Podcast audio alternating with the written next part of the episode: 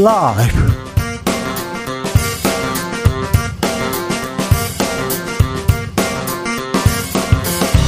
2022년 12월 27일 화요일입니다. 안녕하십니까. 주진우입니다.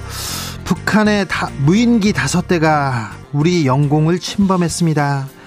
다섯 시간 동안 휘젓고 다녔는데요. 한 대는 용산 대통령실을 촬영하고 돌아간 것으로 알려졌습니다. 유승민 전 의원 보수가 안보에 이렇게 무능한가 이렇게 비판했고요. 윤석열 대통령은 수년간 군 대비태세 부족했다면서 전임 정권을 탓했습니다. 농락당한 군 뻥 뚫린 안보 무엇이 문제인지 최가박당에서 알아보겠습니다. 국민의힘 혁신위원회 6개월의 활동이 어제부로 공식 종료됐습니다.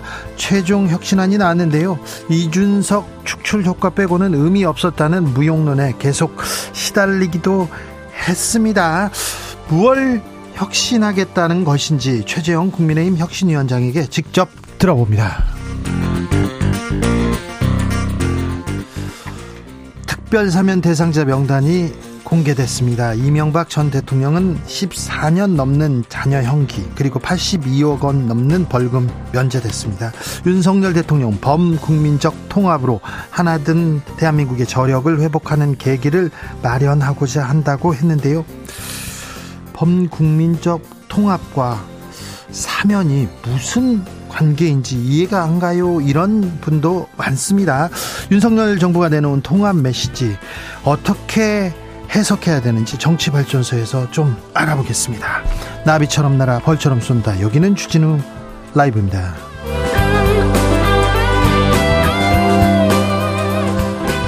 오늘도 자중차에 겸손하고 진정성 있게 여러분과 함께 하겠습니다. 너의 죄를 사하노라.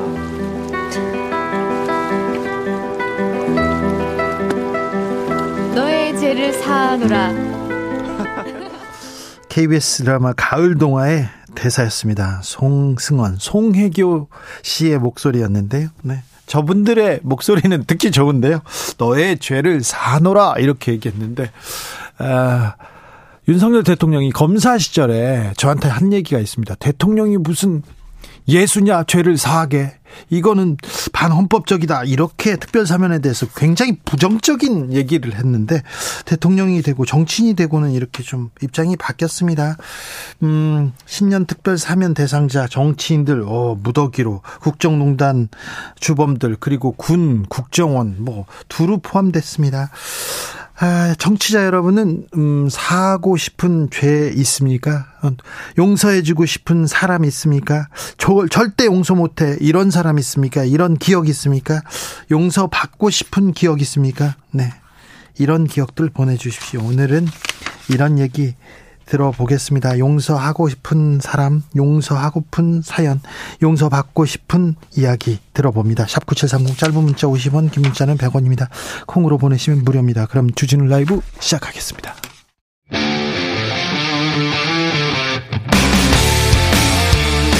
탐사보도 외길 인생 20년. 주 기자가 제일 싫어하는 것은? 이 세상에서 비리와 부리가 사라지는 그날까지 오늘도 흔들림 없이 주진우 라이브와 함께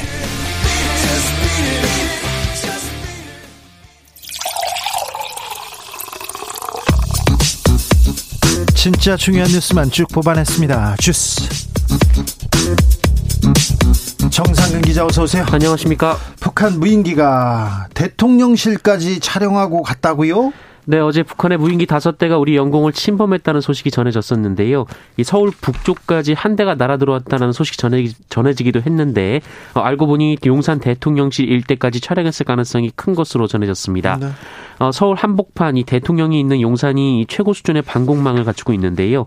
어, 육군 수도방위사령부는 2019년 이 드론 테러 방어용 레이더를 배치했으나 정작 군은 실전에서 이를 제대로 운영하지 못했다라는 비판이 제기되고 있습니다. 우크라이나 전쟁에서도 드론이 어, 무기의 그, 그 상당 부분을 차지하던데 우리나라도 그래서 드론 많이 이렇게 배치했는데 도대체 뭐 한 건지 좀 안타깝잖아요. 다섯 시간 동안 이렇게 격추하려고 노력했는데 한 대도 추락시키지 못했고요. 그 다음에 음, 그 다음에 촬영하고 돌아갔고요. 이 또 드론을 대응하려고 대응하려고 비행기가 떴어요. 그러다가 비행기가 추락했습니다. 거기에다가 오늘은 또 무인기가 또, 또 나타났다고 이렇게 재난 문자까지 보냈는데 알고 보니 새 대였다고 오보였다고 이렇게 발표를 했는데 아, 이거 너무 심각한 것 같습니다. 뻥 뚫린 안보. 군은 뭐라고 합니까? 네, 이성준 합동참모본부 공보실장은 오늘 정례 브리핑에서 이 무인 드론이 용산 상공을 비행한 항적이 없다라고 말했는데요. 항적이 어, 없지요. 네, 다만 이 3미터 이하의 무인기는 탐지나 식별이 상당히 제한된다라며 어제 서울로 진입한 그 상황도 탐지와 식별을 계속 반복했다라고 밝혔습니다. 어, 한마디로 이 북한의 무인기를 계속 추적하지 못했다라는 의미이고요. 그러네요. 레이더 탐지와 소실이 반복됐다라는 의미입니다. 격추는 왜 못 시켰답니까? 네, 일부 무인기는 아파트 지역을 저공 비행해서 사격을 할 경우 민가 피해가 우려됐다라고 했는데요. 이 조선일보에 따르면 또 다른 군 관계자는 이 통상 정찰 비행 고도인 1km를 훨씬 넘겨 비행해서 헬기 사격이 어려웠다라고 밝히기도 했습니다. 어, 그러니까 이 너무 낮게 날아서 격추가 안 되고 이 너무 높게 날아서 격추를 못했다라는 의미인데요. 그, 뭐, 결국은 이래서 저래서 못했다는 거 아니에요? 네, 다만 오늘 무인기 사태에 대해서 사과를 하긴 했습니다. 그, 사과해야죠. 이게 뭡니까? 안보 공백이다 이런 얘기 바로 나옵니다. 윤석열 대통령 뭐라고 합니까? 네, 윤석열 대통령은 오늘 국무회의 모두 발언을 통해 지난 수년간 우리 군의 대비 태세와 훈련이 대단히 부족했음을 보여준다라면서 어, 더 강도 높은 대비 태세와 훈련이 필요하다는 것을 여실히 확인해준 사건이다라고 밝혔습니다. 알겠습니다. 이제 윤석열 정부 취임 7개월 됐는데 부족했으면 이제 대비해야 될 때 아닙니까? 부족했다 얘기만 이렇게 하고 있는지 유승민 전 의원 강하게 비판했습니다. 네, 유승민 전 국민의힘 의원은 어제 윤석열 대통령의 일정은 이 출근길에 새로 입양한 개를 데리고 집무실에 온 것이다라면서 이 국군 통수권자가 이래도 되는 건가라고 비판했습니다. 어제 어제 이 무인기 기사보다는 대통령이 개를 데리고 이렇게 어 대통령실에 나왔다. 이 기사만 많이 나왔어요. 왜 이런 부분 자세히 설명해 주지 않았는지 저희가 잠시 후에 최가박당에서 자세히 좀 알아볼게요. 오늘 이명박 전 대통령에 대한 사면 결정됐습니다. 네, 횡령 뇌물 등 혐의로 징역 17년이 확정된 이명박 전 대통령이 오늘 밤 사면 복권됩니다. 이 법무부는 이명박 전 대통령을 비롯해서 1,373명에 대해서 28일자로 특별 사면을 단행한다고 누구누구 사면됐어요? 어, 이른바 이 보수단체를 불법 지원한 화이트리스트 의혹에 연루된 김기춘 전 대통령 비서실장, 그리고 조윤선 전 정무수석, 어, 그리고 국가정보원을 동원한 불법 사찰 의혹에 연루된 우병우 전 민정수석이 복권되고요. 우병우 됐습니다. 네, 이 박근혜 정부 문고리 3인방으로 불렸던 이 안봉근, 이재만, 정호성 전 청와대 비서관도 복권됩니다. 국정농단 관련자들은 모두 석방됐습니다. 어제 최서원 씨 형집행정지로 병원에 병원으로 이렇게 아, 풀려났습니다. 네, 그리고 국정원 특수활동비를 뇌물로 받았다가 가석방으로 풀려난 최경환 전 경제부총리 겸 기획재정부 장관 잔영이 면제되고 복권이 됐고요. 국정농단 CJ 강요 미수에 가담한 조원동 전 청와대 경제수석, 특활비 상납 사건에 연루된 남재준, 이병기, 이병호 전 국정원장 등도 복권이 됐습니다. 어, 국정원 댓글 공작 사건을 주도한 혐의 등으로 총 13년형을 확정받았던 이 원세훈 전 국정원, 국정원장은 형기가 절반으로 줄었습니다. 윤 대통령의 핵심 참모인 김태호 대통령실 국가안보실 차장도 어, 사면 대상이 포함됐습니다. 유죄 확정됐다고 2개월 전에 저희가 뉴스에서 전해드렸거든요. 그런데 2개월 만에 유죄받은 사람 이렇게 사면했습니다. 유죄받은 사람을 대통령실에서 쓴 것도 전례가 없고요. 그리고 형 확정된 지 2개월 만에 이렇게 자기 측근 참모를 이렇게 사면한 경우도 없습니다. 그리고 이명박 정부 시절에 댓글 공작 이렇게 주도했던 배득식, 옥도경, 연재욱 이런 군인 출신들 이렇게 다 사면했습니다. 아니 군이 훈련 안 하고 댓글 공작하고 있는데 뭐 안부가 뻥뻥 뚫리는 게 당연하죠. 이런 사람들 막 풀어주고 있는데 안부 뭐 신경 쓰겠습니까? 댓글 공작해가지고 공을 세우려고 하는데 이런 거 엄히 처벌해야 된다고 계속 주장하던 사람이 윤석열 검사였어요. 참 주장 잘했었는데 지금은 왜 정치인 윤석열과 검사 윤석열은 왜 이렇게 다른 건지 아 이해가 안 돼요 이렇게 생각하는 분들도 있습니다. 김경수 전 지사는요? 네, 김경수 전 지사는 지난 2021년 대법원에서 문재인 전 대통령이 당선을 위해 이 포털 사이트 댓글을 조작한 혐의로 징역 2년을 확정받았는데요. 네. 사면은 됐습니다만 복권 대상엔 들지 못했습니다. 복권은 되지 않았습니다. 아, 이런 이상한 카드로 이상한 뭐 복권에 이렇게 구색 맞추기 카드로 이런 사면 복권 원치 않는다 김경수 전 지사가 얘기했는데요. 결코 원치 않는 이상한 자유를 김경수 전 지사는 얻었습니다.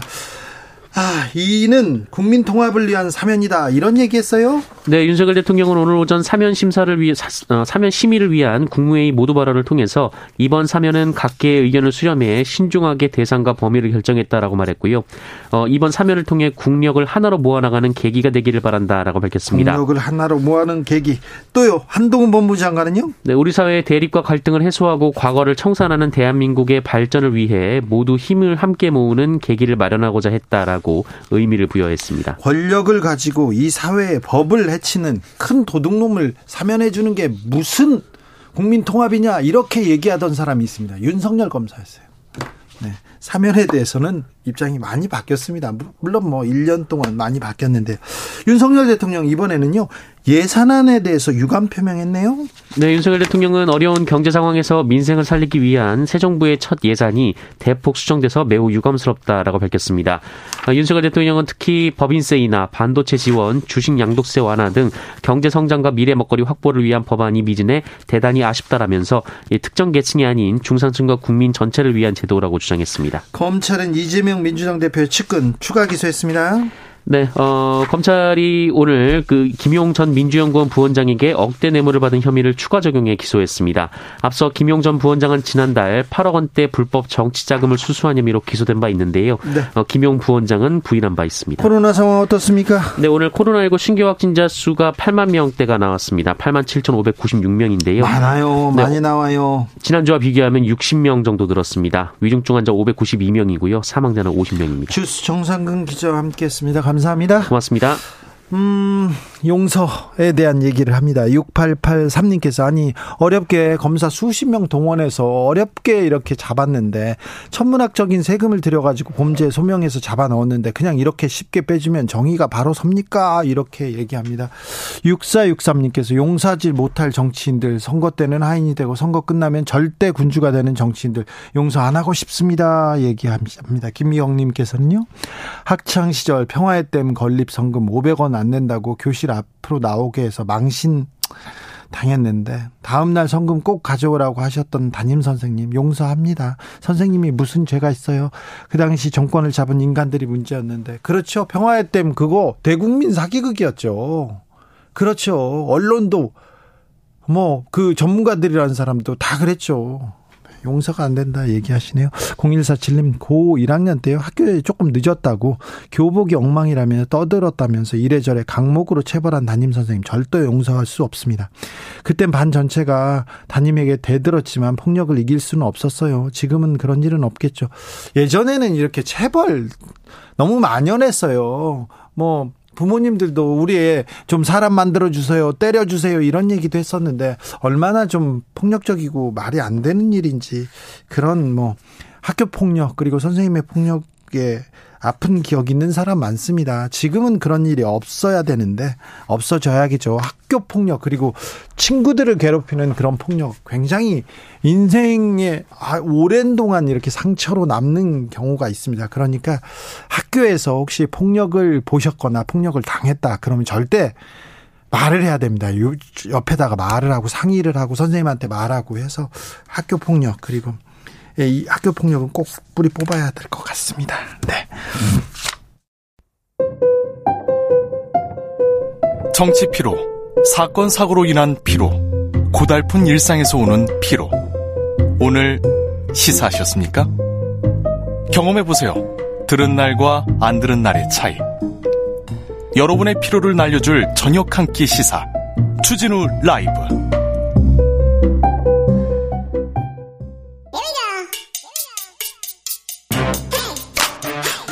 뉴스를 향한 진지한 고민 기자들의 수다. 라이브 기자실을 찾은 오늘의 기자는 은지옥이요. 시사인 김은지입니다. 오늘 준비한 첫 번째 뉴스부터 가보겠습니다. 네, 2022년이 끝으로 달려가고 있어서요. 네. 국회의원들의 상임위 올해 출결표를 잡아봤습니다. 한번 살펴볼까요? 네, 디지털 타임스 보도인데 어제를 기준으로 했습니다. 열린정보국회 상임위 회의 개회 현황 그리고 국회의원위원회 출결 현황 이렇게 카운팅했다라고 하는데요. 그래서 올해 1월부터 11월까지 체크했다라고 합니다. 국회의원에게는 굉장히 다양한 업무와 역할이 있다라고 할 수 있는데요. 그 중에서도 가장 기본은 상임위 활동이라고 할 수 있죠. 그렇죠. 네, 그래서 그 기본에 얼마나 충실했는지를 살펴봤다라고 하는 것인데 네. 디지털 타임즈 보도에 따르면 올 한해 국회 상임위 최다 결석은 권성동 국민의힘 의원이었다라고 합니다. 그래요? 네, 결석 횟수가 14차례라고 하는데요. 이제 물론 이러한 조사에는 청가, 그러니까 국회의원 같은 경우에는 국회에 부득이하게 출석하지 못할 경우에는 이 사유와 기간을 기재해서 국회의장한테 허가를 받는 제도가 있습니다. 네. 이런 것들을 빼고 카운팅했다라고 하는데요. 네. 네. 특히나 국회법상 정무직 공무원에 속하는 국회의원들은 출산휴가나 병가 이런 것들 내지 못해서 청가를 내기도 한다라고 합니다. 네. 자, 또, 또, 누가 많이 빠졌나요? 네, 디지털 타임스 보도에 따르면요, 이제 쭉쭉 10위까지 어떤 의원들이 많이 빠졌는지가 나와 있는데, 2위가 윤한홍 국민의힘 의원이고요. 공동 3위가 주호영 국민의힘 원내대표, 정찬민 국민의힘 의원입니다.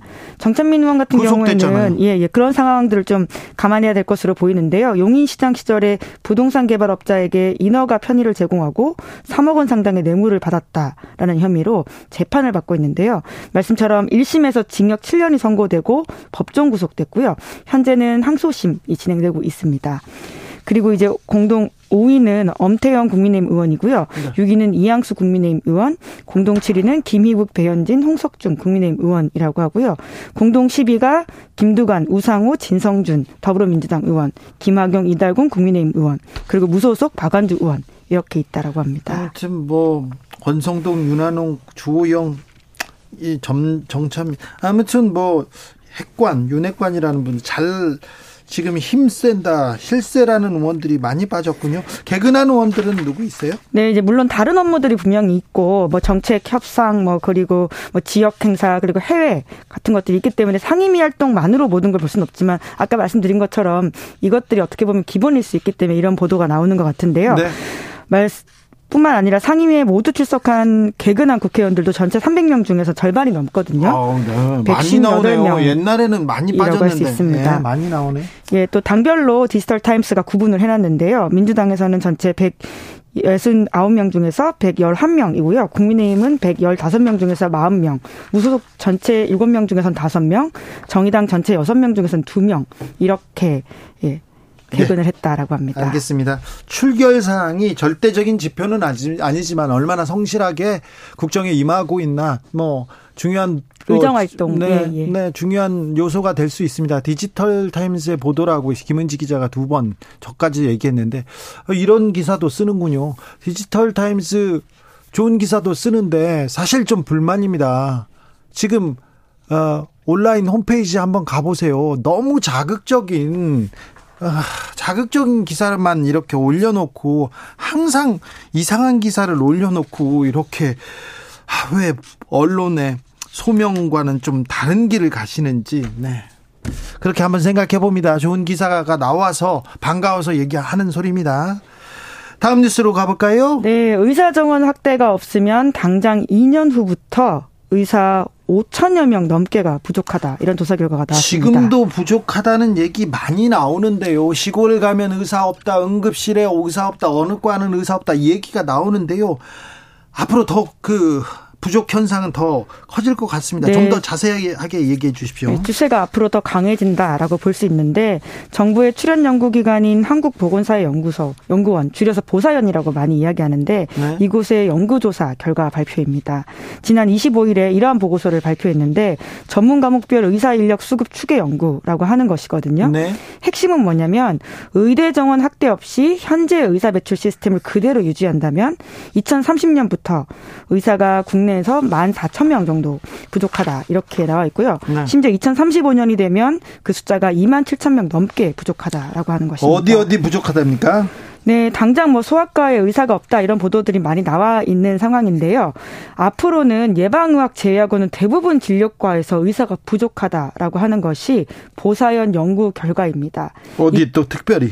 네, 2035년 기준으로 보면요. 내과, 소아청소년과, 신경과 이런 내과계 의사는 총 만 명 넘게 부족하다. 옛날에 내과 의사 가겠다고 내과가 의사들 중에 저 선호하는 1순위였는데 이렇게 됐군요. 그리고요. 네, 이제 전반적으로 의사 부족하다는 사실을 지금 우선은 좀 염두에 두고 봐야 될 것 같은데요. 네. 뿐만 아니라 외과, 정형외과, 산부인과 이런 외과계는 8,800명 넘게 외과 부족하다는 얘기 많이 나왔어요. 네, 그리고 마취 통증의학, 병리학 이런 쪽도 7,450명. 그리고 일반 일반 의사 같은 경우에도 1,000명 넘게 부족하다라고 하고요. 유일하게 초과 공급이 예상되는 곳이 예방의학과라고 합니다. 왜, 왜 그런지요? 네, 이제 물론 이것은 보사연의 추계이기 때문에요. 네. 조금 더 이제 살펴봐야 되는 부분들이 있지만 가장 핵심의 이 보고서의 주장이라고 하는 것은 의사 수가 부족하다. 그래서 의대 정원을 좀 확대해야 되는 게 아니냐라고 그래요. 하는 것이거든요. 그러니까 의사 수 늘려야 되는 거 아닙니까? 네, 그래서 실제로 이제 문재인 정부에서는 2020년에 의대 정원 확대 추진했다가 의료계에 거센 반발 부딪혔던 거 아마 기억을 하실 겁니다. 그렇죠. 네, 의대 입학 정원이 2006년부터 17년째 그대로 머물러 있거든요. 네. 3천 명 정도 된다라고 하는데요. 그래서 의사 수 계속 늘려야 된다 이런 지적들은 오랫동안 나와 있는 바가 있습니다. 네. 근데 그때 의사들이 이제 파업을 하고 정부가 결국 이제 코로나19라고 하는 여러 가지 엄중한 상황에 맞물려서 원점에서 재검토하겠다. 사실상 해당 논의를 거둬들인 그렇죠. 바가 있거든요. 후퇴했죠. 의사 파업이 의사 파업이 의대 정원 의사 수 늘리는 걸 이렇게 막았죠.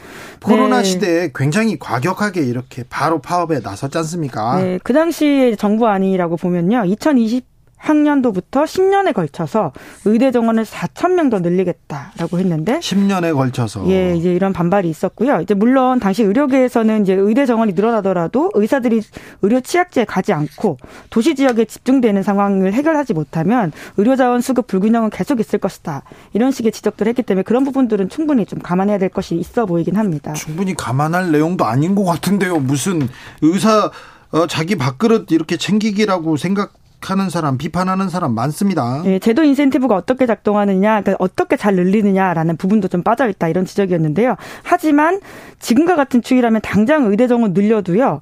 입학 이후에 현업에 종사하기까지 약 12년 걸린다라고 합니다. 그러니까 의료 공백이 그 정도 있을 수 있다라는 걱정이 나오는 것이죠. 근데 의사들이 파업할 때 코로나 상황 안정되면 논의하자 이렇게 얘기했잖아요. 그런데 어떻게 돼가고 있습니까? 네, 그래서 지금 정부가 어, 이러한 논의들 좀 다시 좀 시작해 보려고 하고 있다. 있다라는 보도가 나오고 있는데 네. 지난 19일에 조규용 복지부 장관이 기자간담회에서 관련된 언급을 했다라고 합니다. 고령화, 지역 과목별 불균형, 미래 팬데믹 가능성 뭐 이런 것들에 대한 이야기를 하면서요. 최근에 의사 인력 확충의 필요성이 강하게 제기되고 있다라고 하고요. 또 코로나19 안정화 추세를 감안해서 조기에 의료계와 적극적으로 협의하겠다라고 밝히기도 했습니다. 의협 회장을 지낸 분이 최대집 씨가 예전에 막 그 뭐지 책상 같은 데를 뭐 박치기 하던 거 생각납니다. 그런 저돌적인 면으로 문재인 정부하고는 이렇게 맞섰는데 자 윤석열 정부가 의사 수 정원 의, 의대 정원 의사들의 이 집단적인 행동에 대해서 어떻게 또 대비하는지 한번 보겠습니다. 1848님, 의사 정원 확대가 문제인가요? 의사가 나와도 다 돈 되는 과만 가는 게 문제 아닐까요? 다각적인 해결책 필요합니다. 다각, 다각적인 뭐 토론 필요하고요. 이런 모습도 조금 다 이제 좀, 좀 심도 있게 논의하면서 좀 대안을 낼 때가 된 것 같습니다. 마지막으로 만나볼 뉴스는요? 네, 일본의 경제적 쇠퇴를 전망하는 세계투자은행의 보고서가 나왔다라고 합니다.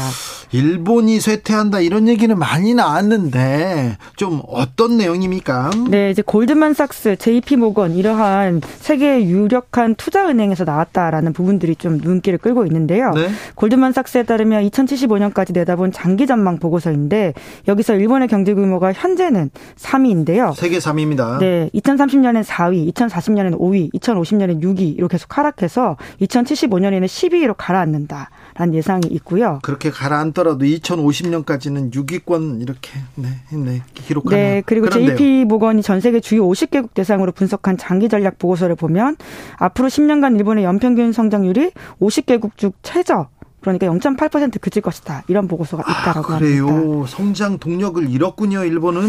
네, 이제 특히나 이제 2075년 되면 일본의 국내 총생산 그러니까 GDP라고 할 수 있는데요. 이런 것들이 중국, 인도, 미국 등의 7분의 1 정도에 불과할 것이다라는 식의 분석까지 나와서 더 이상 과거와 같은 경제 대국이 아니다라는 우려가 일본 내에서도 나오고 있는 상황인 건데요. 자, 일본을 우리나라가 따라가는 경향이 있는데 일본의 경제 전망 나쁜 결정적인 이유는 뭡니까? 아마 예상이 가능하실 텐데요. 이제 한국 사회도 짙게 내려져 있는 그림자. 어, 그겁니까? 네, 저출산 고령화 이슈라고 할 수 있습니다. 아, 그렇죠. 예, 일본은 한국보다 이 문제를 훨씬 더 먼저 앓고 있는 상황이거든요. 예. 그래서 일본의 전체 인구 10명 중 3명이 65세 이상 노인. 사실 이제는 65세 이상을 노인으로 이제 어느 나이부터 노인으로 불러야 될지까지 이야기가 나오고 있는 상황인데요. 이건 우리도 마찬가지입니다. 네. 이 고령화 이 사회는 우리가 더 가파르게 우리가 더 빠르게 고령화 사회를 막 지금 달려가고 있거든요. 네, 그래서 초고령 사회가 이미 진입했고 앞으로는 더 큰 부담이다. 이런 것들은 말씀처럼 우리 사회도 굉장히 큰 어, 일종의 숙제 같이 남아 있는 것들이고요. 네. 뿐만 아니라 일본 정부 부채 비율도 세계 1위라서 이 또한 문제로 지목되고 있다라고 합니다. 일본은 정부가 가난합니다. 개인들은 부자고요. 우리는 정부는 괜찮습니다. 재정 건전성 괜찮은 편인데 개인들이 네, 개인들이 가난해요. 네, 뭐또 일본의 개인들 같은 경우에는 소비를 적극적으로 하지 않아서 그것이 가지고는 문제점도 분명히 있어 보이긴 하는데 정부 부채 급증은 민간 소비와 공공 소비 모두 악영향을 미쳐서 성장의 발목을 잡기 때문에 이에 대한 걱정들이 특히 큰데요. IMF에 따르면 선진국의 GDP 대비 평균 정부 부채 비율이 코로나19로 크게 확산이 돼서 네. 2020년에 123.2% 찍었다가 또 약간 회복이 됐지만 지금 일본 같은 경우에는 좀 상황이 좋지 않다라고 합니다. 그래서 아. 적체 적자 국채 발행 계속한다라고 있다고 하고. 아베는 뭐 엔저 간다면서 계속 이렇게 돈을 찍어냈었는데 그게 아베노믹스의 핵심이었는데 최근에 좀 일본 경제 어떻습니까? 물가는 오른다고요? 네, 근데 워낙 오랫동안 경기 침체가 있어서 물가가 오르지 않는 것으로 유명하지 않았습니까? 네. 그 사실상 이제 1% 올랐다라고 하는 것은 마이너스 물가 하락을 기, 이야기하는 것이기 때문에 여러모로 이제 인플레가 낮다는 게 개인으로서는 반가운 일이지만 국가 경제로 봐서는 반기기만 어려운 이슈였거든요. 그래서 인플레에 대한 여러 가지 이야기가 있었는데 지금 물가가 올라갔다라고 하지만 또 이것이 경제 성장률을 같이 이제 기여할 것인가라고 하는 부분들은 좀 살펴봐야 될 부분들이 있는 것 같습니다. 네. 기자들의 수다 시사인 김은지 기자 함께했습니다. 감사합니다. 교통정보센터 다녀오겠습니다. 유하영 씨.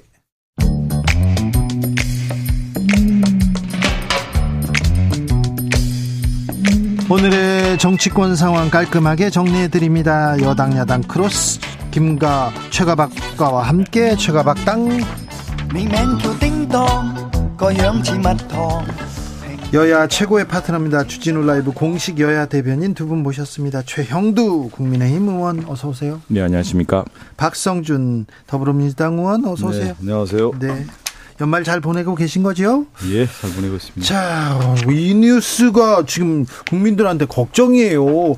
지금 남과 북이 사이가 나쁜데 좋지 않은데 이런 작은 작은 갈등이라도 큰 긴장 요소가 될 수 있는데 북한의 무인기 다섯 대가 우리 영공을 침범했습니다. 어떻게 보셨어요, 최영두 의원님? 정말 심각한 문제죠. 정말 국가의 위기가 어디서 올 수 있는지 우리가 이태원 참사라는 끔찍한 참사를 부지불식간에 겪지 않았습니까? 예. 이건 사실 우리 큰 슬픔이었지만 국가 안보의 위기가 이렇게 허술하게 어, 다뤄져 왔다는 점이 굉장히 심각하다고 생각을 합니다. 지금 어 지금 뭐 북한 무인기도 그렇지만 미국 전문가들은 사실 이 무인기가 정찰만 하고 돌아간 것도 문제지만 만일 이게 다른 목적으로 그렇죠. 여기에 뭐 어저 어, 무기를 어, 예, 생화학 뭐 무기 같은 걸 실었다고 한다면은 사실 뭐 어떻게 생긴지도 모르고 끔찍하게 당할 뻔했죠. 그래서 음. 이런 문제를 대, 어, 대비하기 위한 좀 저 아주 방위 그래서 늘 생각하는 것이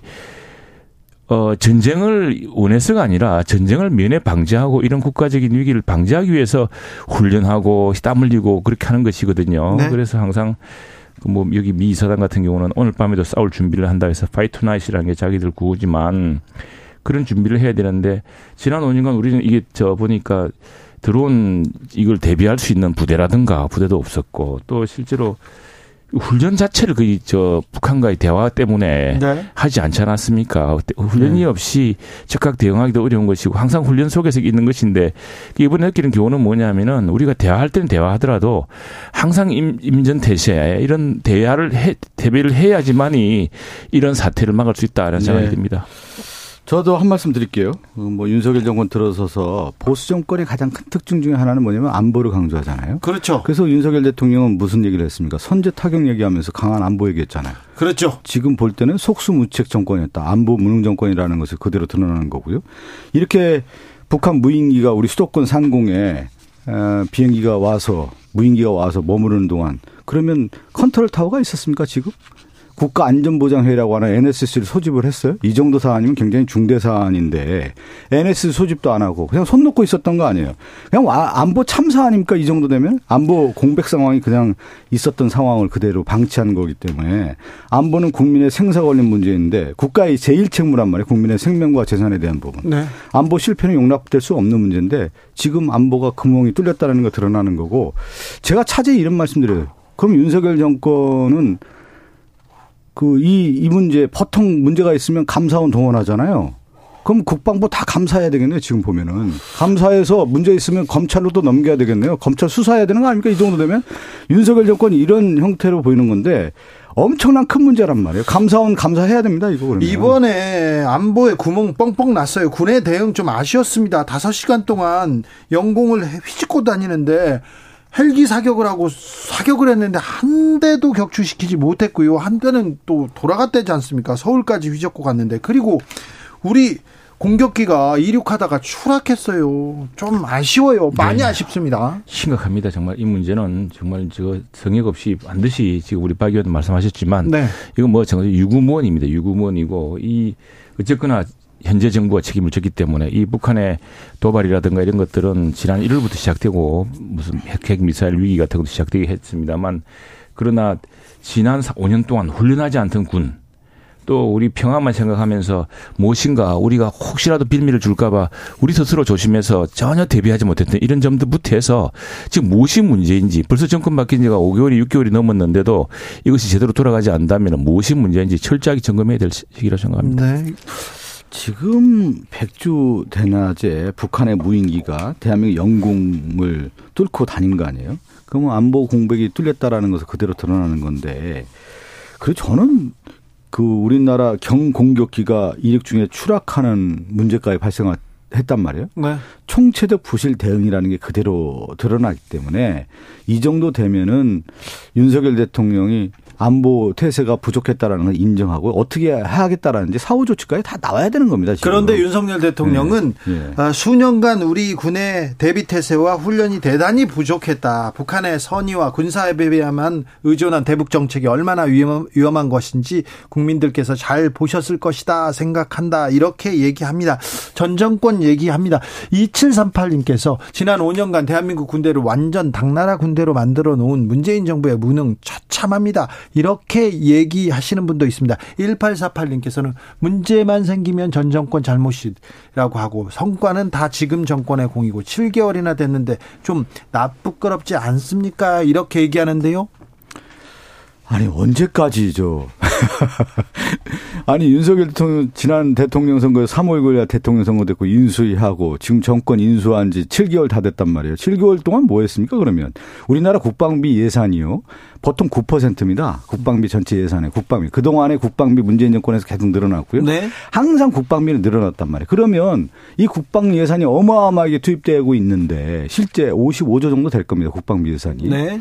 그러면 지금 윤석열 정권은 그동안에 뭐 했다는 겁니까? 왜 남 탓을 하는 거예요? 북한에 대해서 그렇게 강하게 응징하겠다고 얘기했는데 지금 제대로 한 게 뭐가 있습니까? 그러면 이걸 솔직히 인정하고 잘못했다는 걸 인정부터 시작해야 되는 것이지 뭔 전 정부 탓을 하고 있습니까 지금? 아니 국민들이 보고 있지 않습니까? 지금 도대체 있을 수 없는 일이 일어난 겁니다. 예.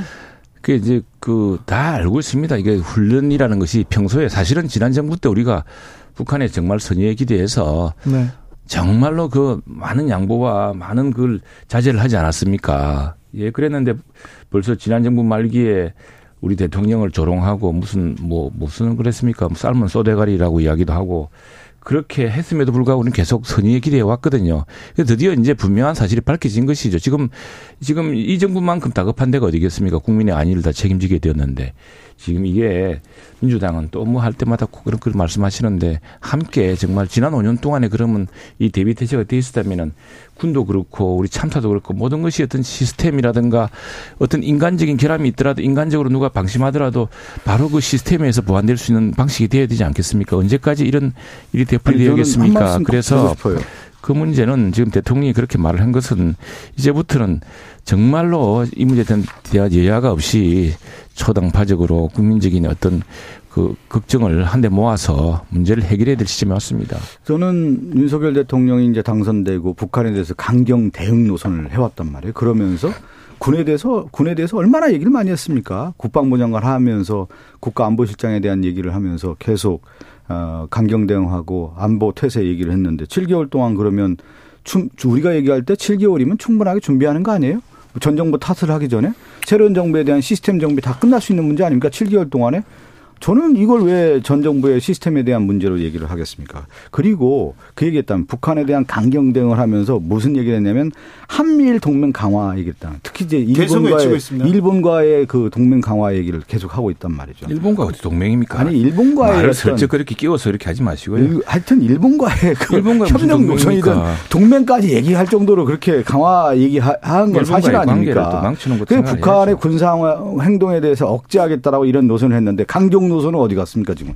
강경 노선은 하나도 없고 지금 속수무책반 있는 거 아니겠어요? 그거에 대해서 어떻게 하겠다라는 아니 이거 참 말씀을 갖다가 앞뒤가 이게 세상에 그런 그 무모한 그런 경우가 어디 있겠습니까? 뭘그 강경에 우리가 북한이 만일 도발할 경우에 북한에 대한 분명한 대응 태세를 보여줘야 된다는 것은 그건 삼척 동자도 다 이야기할 대목 아닙니까? 네. 그럼 어느 대통령이 그런 이야기를 안 하겠습니까? 네. 북한이 그렇게 핵 미사일 위협을 고도화하고 보란 듯이 미사일 쏘아대고 핵 무기 역량을 보여주고 있는데 그러면 그 대통령이 가만히 있어야겠습니까? 여기에 야당이 힘을 보태줘야 되는데 지난 7개월 동안 막 그런 이야기 하기 싫습니다만 7개월 동안 야당이 한 점도 곰곰이 좀 되도록해 보십시오. 자, 자 국방 예산 단 살펴보시고요, 정말로. 네. 보수 정권, 뭐 진보 정권 가장 큰 차이점이 북한을 대하는 태도입니다. 어, 민주당 정부가 있었을 때는 북한과 대화와 협력 얘기를 더 강조하고요. 그런데 보수 정권이 들어오면 안보와 힘 이 얘기를 더 합니다.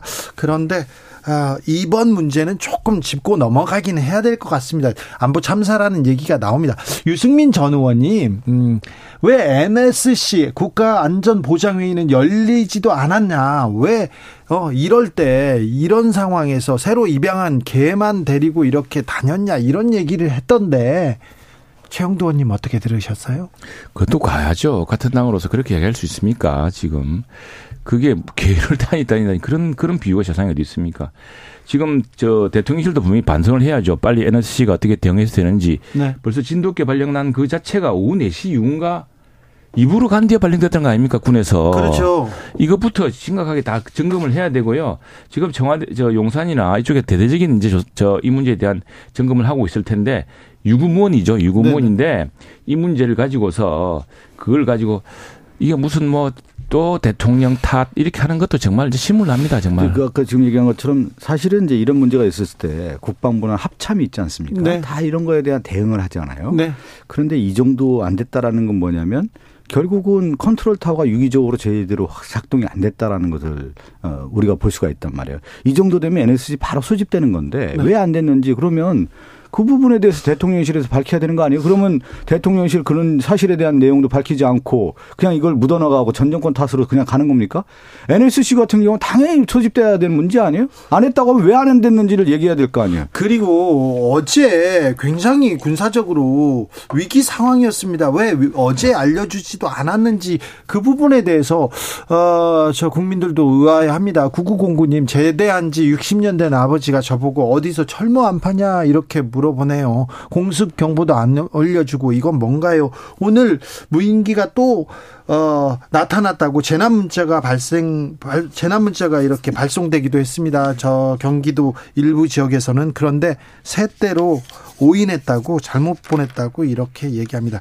좀 안보에 대해서는 좀 들여다봐야 되겠습니다. 맞습니다. 이게 지금 이 북한의 무인기 청와대 정찰 사건이 발생한 게 2014년 이후입니다.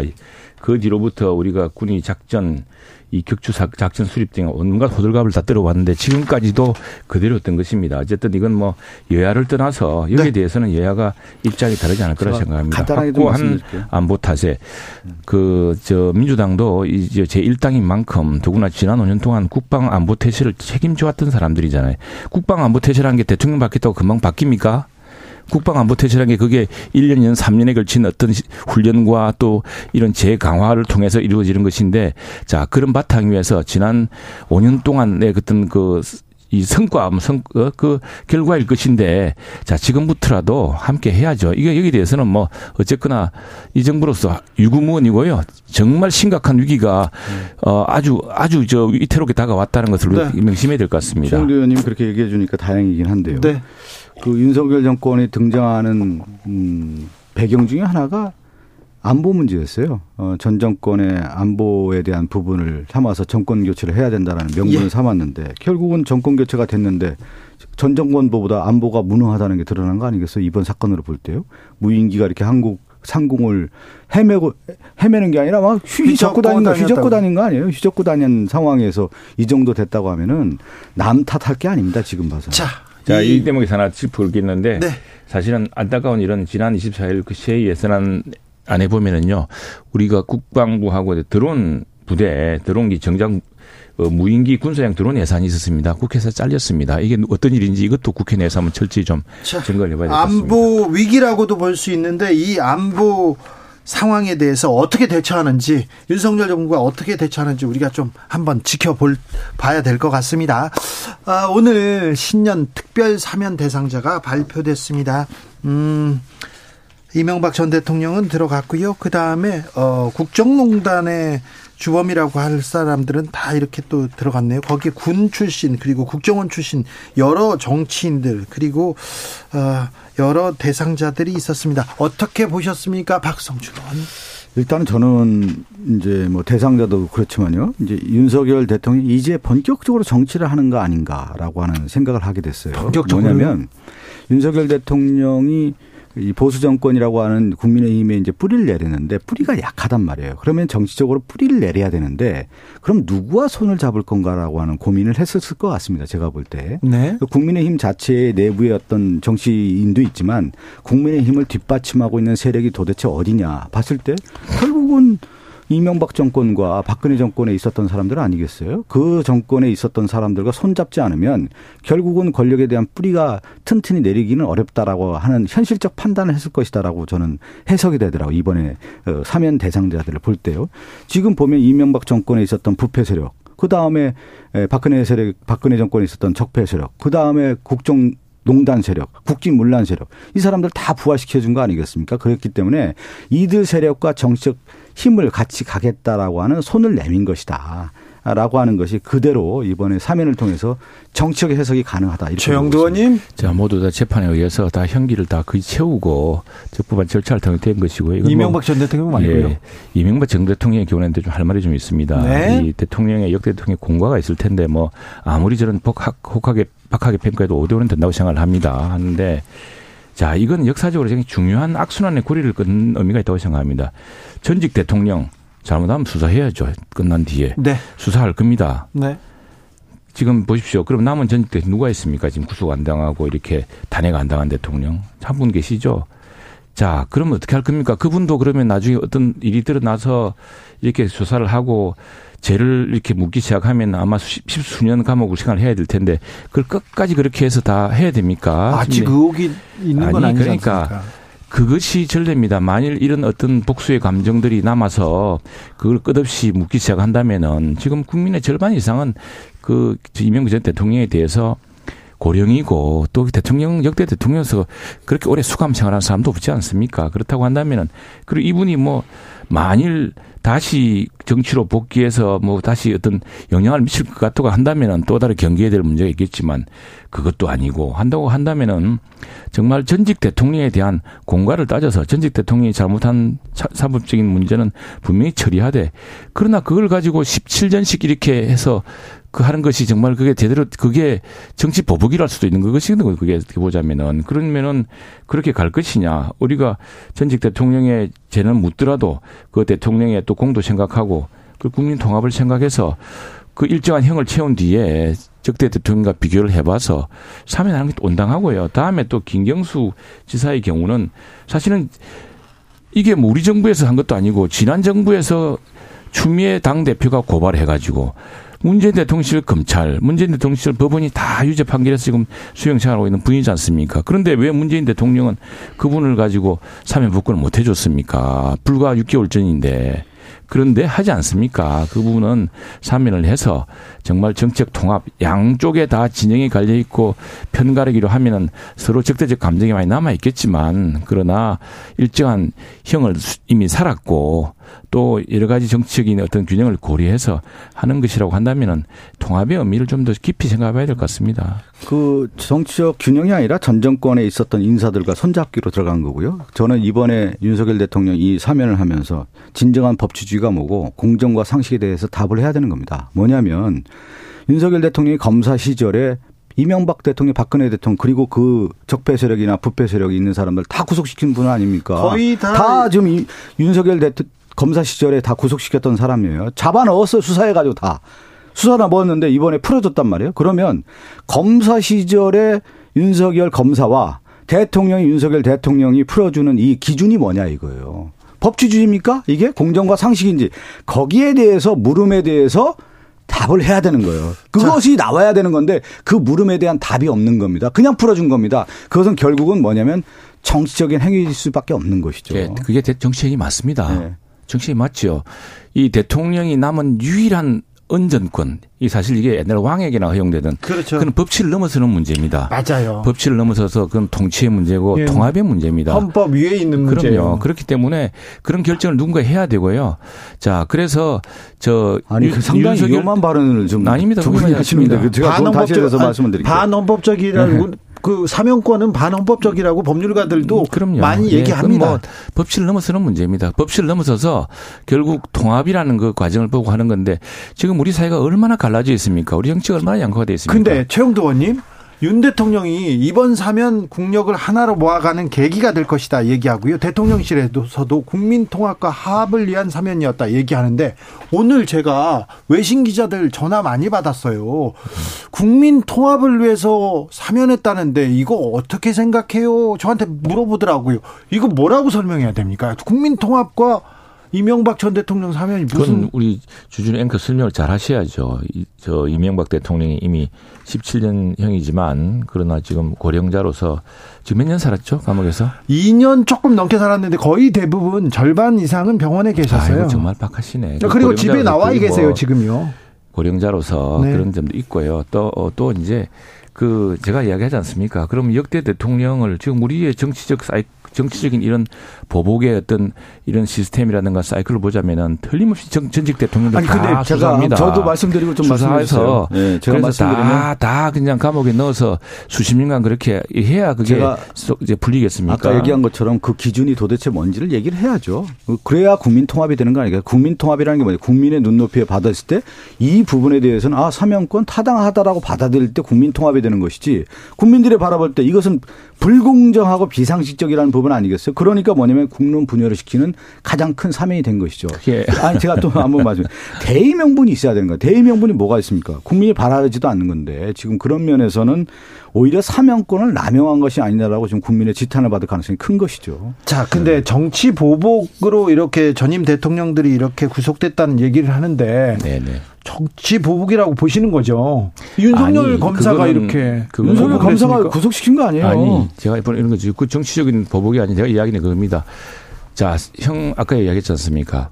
전직 대통령을 감옥에 넣어서 탄핵을 시켜서 대통령이 끌어내려서 또는 대통령이 끝난 뒤에 다시 10년 된 사건을 수사를 해서 감옥에 보내지 않았습니까? 그건 사법적 절차고 사법적으로 우리나라가 법치를 법치주 국가에서 할 수밖에 없는 일이라고 한다면은 네. 그러나 그것도 정도껏 해야지 되는 것이지 그 뒤로 그 그래서 대통령 역대 대통령을 고령자를 그래서 죽을 때까지 감옥에 그러니까 살려야겠습니까? 주영대님 제가 얘기하는 게 그게 오늘 이번에 그 고리를 끊어야지 그래서 전직 대통령이 잘못도 단호히 처벌해야 됩니다. 단호히 처벌해야 되고 그 감옥에 넣어야죠. 잘못해서 넣어야 될 텐데. 네. 그러나 그것도 정도껏 해야지 70, 80 대대가는 고령자들을 그렇게 해서 끝까지 해서 그것이 정말 그것이 그 정의도 정의도 국민적으로 생각할 때 국민적으로 좀 받아들일 수 있어야죠. 이게 이거는 제가 처음에 얘기한 것처럼 그래서 그 부분이 아니.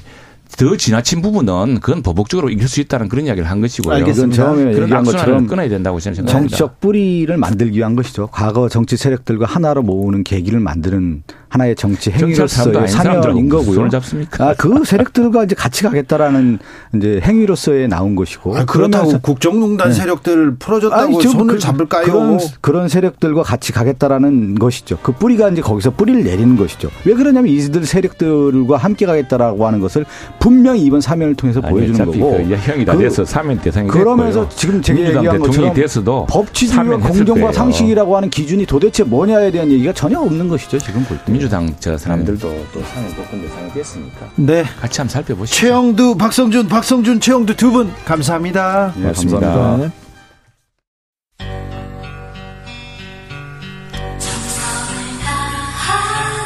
정성을 다하는 국민의 방송 KBS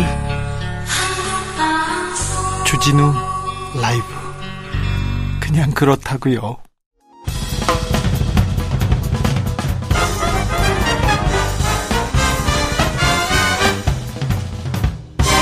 훅 인터뷰. 모두를 위한 모두를 향한 모두의 궁금증 흑 인터뷰. 이준석 전 대표 시절에 출범했던 국민의힘 혁신위원회 어제 마지막 회의를 열고 최종 혁신안을 내놓았습니다.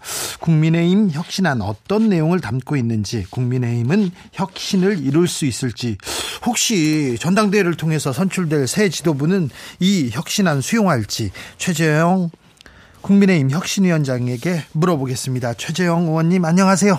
네, 안녕하십니까. 네. 연말인데 바쁘시죠? 예, 좀. 네. 네. 네. 정치권에 입문해서 혁신위원장이라는 중책 맡으셨습니다. 그래서 6개월 회의를 계속해서 어제 음, 이렇게 혁신안 내놓았는데요. 아무, 아무래도 아, 뭐 혁신위 활동 종료하는 소회가 남다르실 것 같습니다. 네. 6개월이 금방 갔네요. 그러게요. 어, 뭐, 여러 차례 제가 말씀드렸습니다만, 지난 대선 지방선거에서 우리 당이 두 차례 이제 승리했습니다만은, 네. 그게 이제 문재인 정부나 민주당의 실정에 대한 반사이란 측면이 많았기 때문에, 네. 다음 총선은 이제 우리 당이 국민들로부터 정면으로 평가받는 자리다. 네. 기 때문에 혁신하여야만 총선에서 승리할 수 있다라는 것이 이제 혁신이 출발을 동기였습니다. 네. 그런데 지난 6개월 동안 당 지도부가 이제 세 번 바뀌면서 많은 혼란이 있었죠. 예. 그 과정에서 이제 혁신이 존립 자체에 대한 의구심 가지고 바라보는 시선도 있었고 예, 예. 그런 상황에서 이제 어, 혁신안을 계속 만들면서 총선 승리를 위한 기초를 다져왔는데요. 그 과정을 도, 어, 되돌아보면은 혁신위를 지금까지 이끌어온 원동력은 혁신에 대한 국민 여러분이 기대였다 이렇게 생각이 되네요. 예. 그렇기 때문에 이제 어떤 개혁 방안이 진정으로 국민을 위한 것이고 또 국민의 눈높이에 맞는 것인지 끊임없이 고민해 왔고요. 네. 어, 저희가 생각하는 이제 당의 혁신은 단순히 이제 총선 승리뿐만 아니고 네. 우리 정치가 이제 국민의 눈높이에 맞는 수준 높은 정치로 가기 위한 하나의 개혁 과정이다 이렇게 보고 있고요. 네. 그런 노력이 앞으로도 계속돼야 되고 그런 과정에서 국민의 마음을 얻고 총선도 승리하고 이제 우리 정치가 국민이 걱정거리가 아니라 국민들을 편안하게 해드릴 수 있는 음, 그런 정치가 될 것이라는 생각을 했습니다. 알겠습니다. 지금까지는 좀 걱정거리고 좀 스트레스였어요. 네. 예, 그런 측면이 있죠. 네. 아, 발표하신 국민의힘 혁신안 주요, 주요 내용 좀 알려주십시오. 어, 우선 공천과 관련해서는 당 대표나 공간이 집중된 그 공천 기능을 이제 분산하기 위해서 부적격 심사 권한을 이제 윤리위로 이제 이관했고 예. 비례대표의 반을 이제 그 공천관리위원회에서 전부 다 정하는 게 아니라 그 반을 전국위에서 이제 순번을 정하도록 하는 안도 공천 어, 저 개혁 혁신안에 담았고요. 네. 그 다음에 국회의원 정기평가제 도입해서 이제 공천의 객관성을 담보하도록 하는 것. 네. 그 다음에 공직 후보자 기초자격 평가 확대, 공천 부적격 기준 강화로서 이제 우리 당의 공천 대상이 되는 그 공천 대상자의 자격을 좀 이제 전체적으로 강화하면 있고요. 그다음에 네. 당원 교육 시스템 이거 우리 당이 좀 그동안 많이 부족했던 부분인데요. 네. 어, 그 정비하고 그다음에 온라인 당원 투표제 뭐 정책 발안제 도입해서 당원들이 참여권을 확대하는 것. 그다음에 민생 특위 신설해서 민생 관련 주제를 조기 발견하고 대응하도록 하는 것이 필요하다 이게 있고 그다음에 뭐 여의도 연구원 개혁을 통해서 당의 정책적인 기능을 좀 강화해야 되겠다. 뭐 이런 내용들이 담겨져 있습니다. 아니 그런데요. 음, 공천 공천권 관심이 많은데 네. 공간위 외에 공천을 관리할 별도의 조직을 마련하는 방안 고민하셨다고 했는데 네. 이게 가능합니까? 아, 그게 이제 그 자격 심사 부분, 그 다음에 경선 관리 부분, 뭐 그다음에 뭐 전략 공천 부분을 어 좀 그 권한을 분산하자는 논의가 있었는데요. 네. 저희들이 최종 안으로 담은 거는 부적격 심사 부분을 별도의 기구를 만드는 게 아니라 당에서 이제 윤리를 담당하고 있는 뭐 기존의 윤리위원회에 맡기는 것이 좋겠다. 그래서 글로 이제 좀 이관을 했고요. 네. 어, 그다음에 나머지 기능들은 일단 뭐 공천관리위원회에서 하도록 하되 비례대표의 경우는 이제 반 정도는 공간위에서 전체적으로 뭐 어, 순위를 결정하는 것이 아니고 네.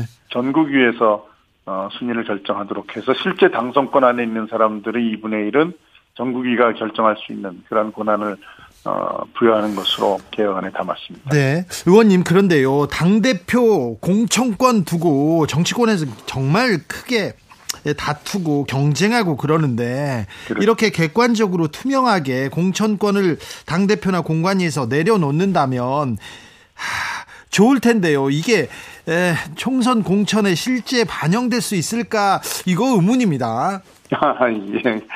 뭐, 그 항상 뭐, 논의되는 내용이고 그런 말씀들을 많이 하시는데요.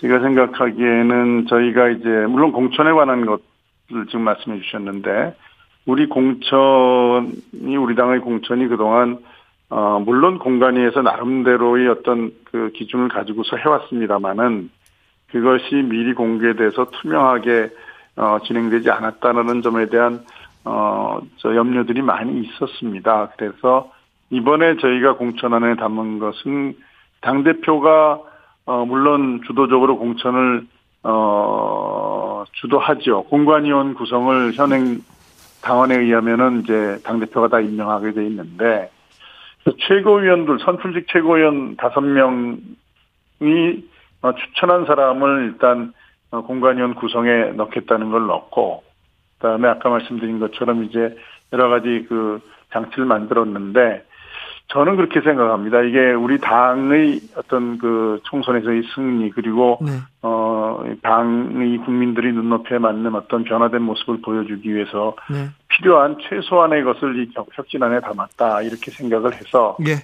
어당 지도부가 좀 수용하는 쪽으로 어, 네. 그렇게 전향적으로 검토해 줄 걸 기대하고 있습니다. 국민 눈높이에 맞는 최소한의 혁신안이다. 이거 당 지도부가 수용해 줬으면 좋겠다고 했는데 새 지도부가 이제 새로 뽑히는 지도부가 이 혁신안 안 받으면 어떻게 돼요?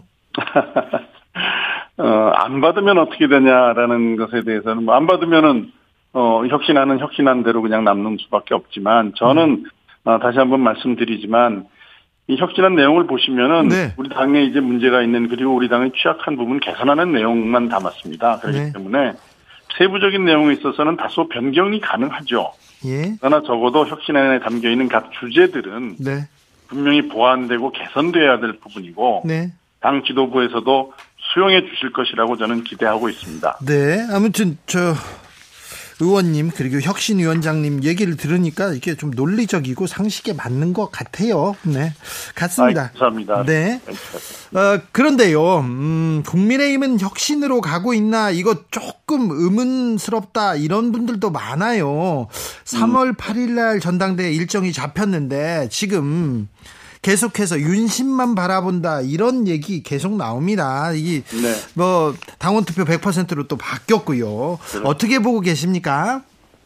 우선 그 먼저 물어본 윤심만 바라보는 그 부분은 네. 어 일단 뭐 당원들 우리 당원들은 물론이고 많은 국민들이 윤석열 정부가 이제 성공적인 국정 운영을 하길 바라죠. 예. 그래서 이제 뭐 안보도 튼튼히 하고 민생 안정에서 선진국으로 도약하기를 기대하고 있고 네. 국정 운영의 중심에 대통령이 있다 보니 대통령의 의중이 선거에 도움이 될 거 아닌가 이렇게 생각하고 행동하는 것은 어떻게 보면은 뭐 자연스러울 수도 있습니다. 그러나 저는 그 윤 대통령이 뭐 어느 특정 후보를 지지하고 밀어주는 스타일은 아니실 거라고 저는 보고 있고요. 네. 그래서 따라서 후보들이 윤심만 따라가려고 하면은 오히려 인심과 당심을 놓칠 수 있다. 예. 아, 뭐 이런 생각을 합니다. 그리고 당원 투표 룰에 관해서는 어 뭐 저는 그렇게 생각합니다. 이 원론적으로 당 대표를 7대 3으로 뽑던 100% 당원 투표로 뽑던 어떤 방법도 가능하고 나름대로의 논리를 가지고 있습니다. 네. 그래서 그 어느 게 더 좋다 나쁘다의 문제는 아니고 다만 이제 왜 이미 당권 주자들이 가시화되고 다양한 여론조사까지 나와 있는 상태에서 기존 룰을 바꾸느냐 하는 그 점을 이제 문제라고 보죠 저는 네. 어뭐 과거에 이제 제가 그런 의견을 발, 어, 저 표시한 바도 있고요 네. 그래서 그런 상태에서 경선 룰 변경 논의가 이제 결국은 특정 세, 특정 세력이나 후보를 당선시키기 위한 또는 네. 배제하기 위한 것이 아니냐는 의구심으로부터 자유로울 수 없다고 저는 생각을 했습니다. 예, 예. 아, 그래서 그 부분에 관해서 저희 의견을 피력했었던 것인데 네.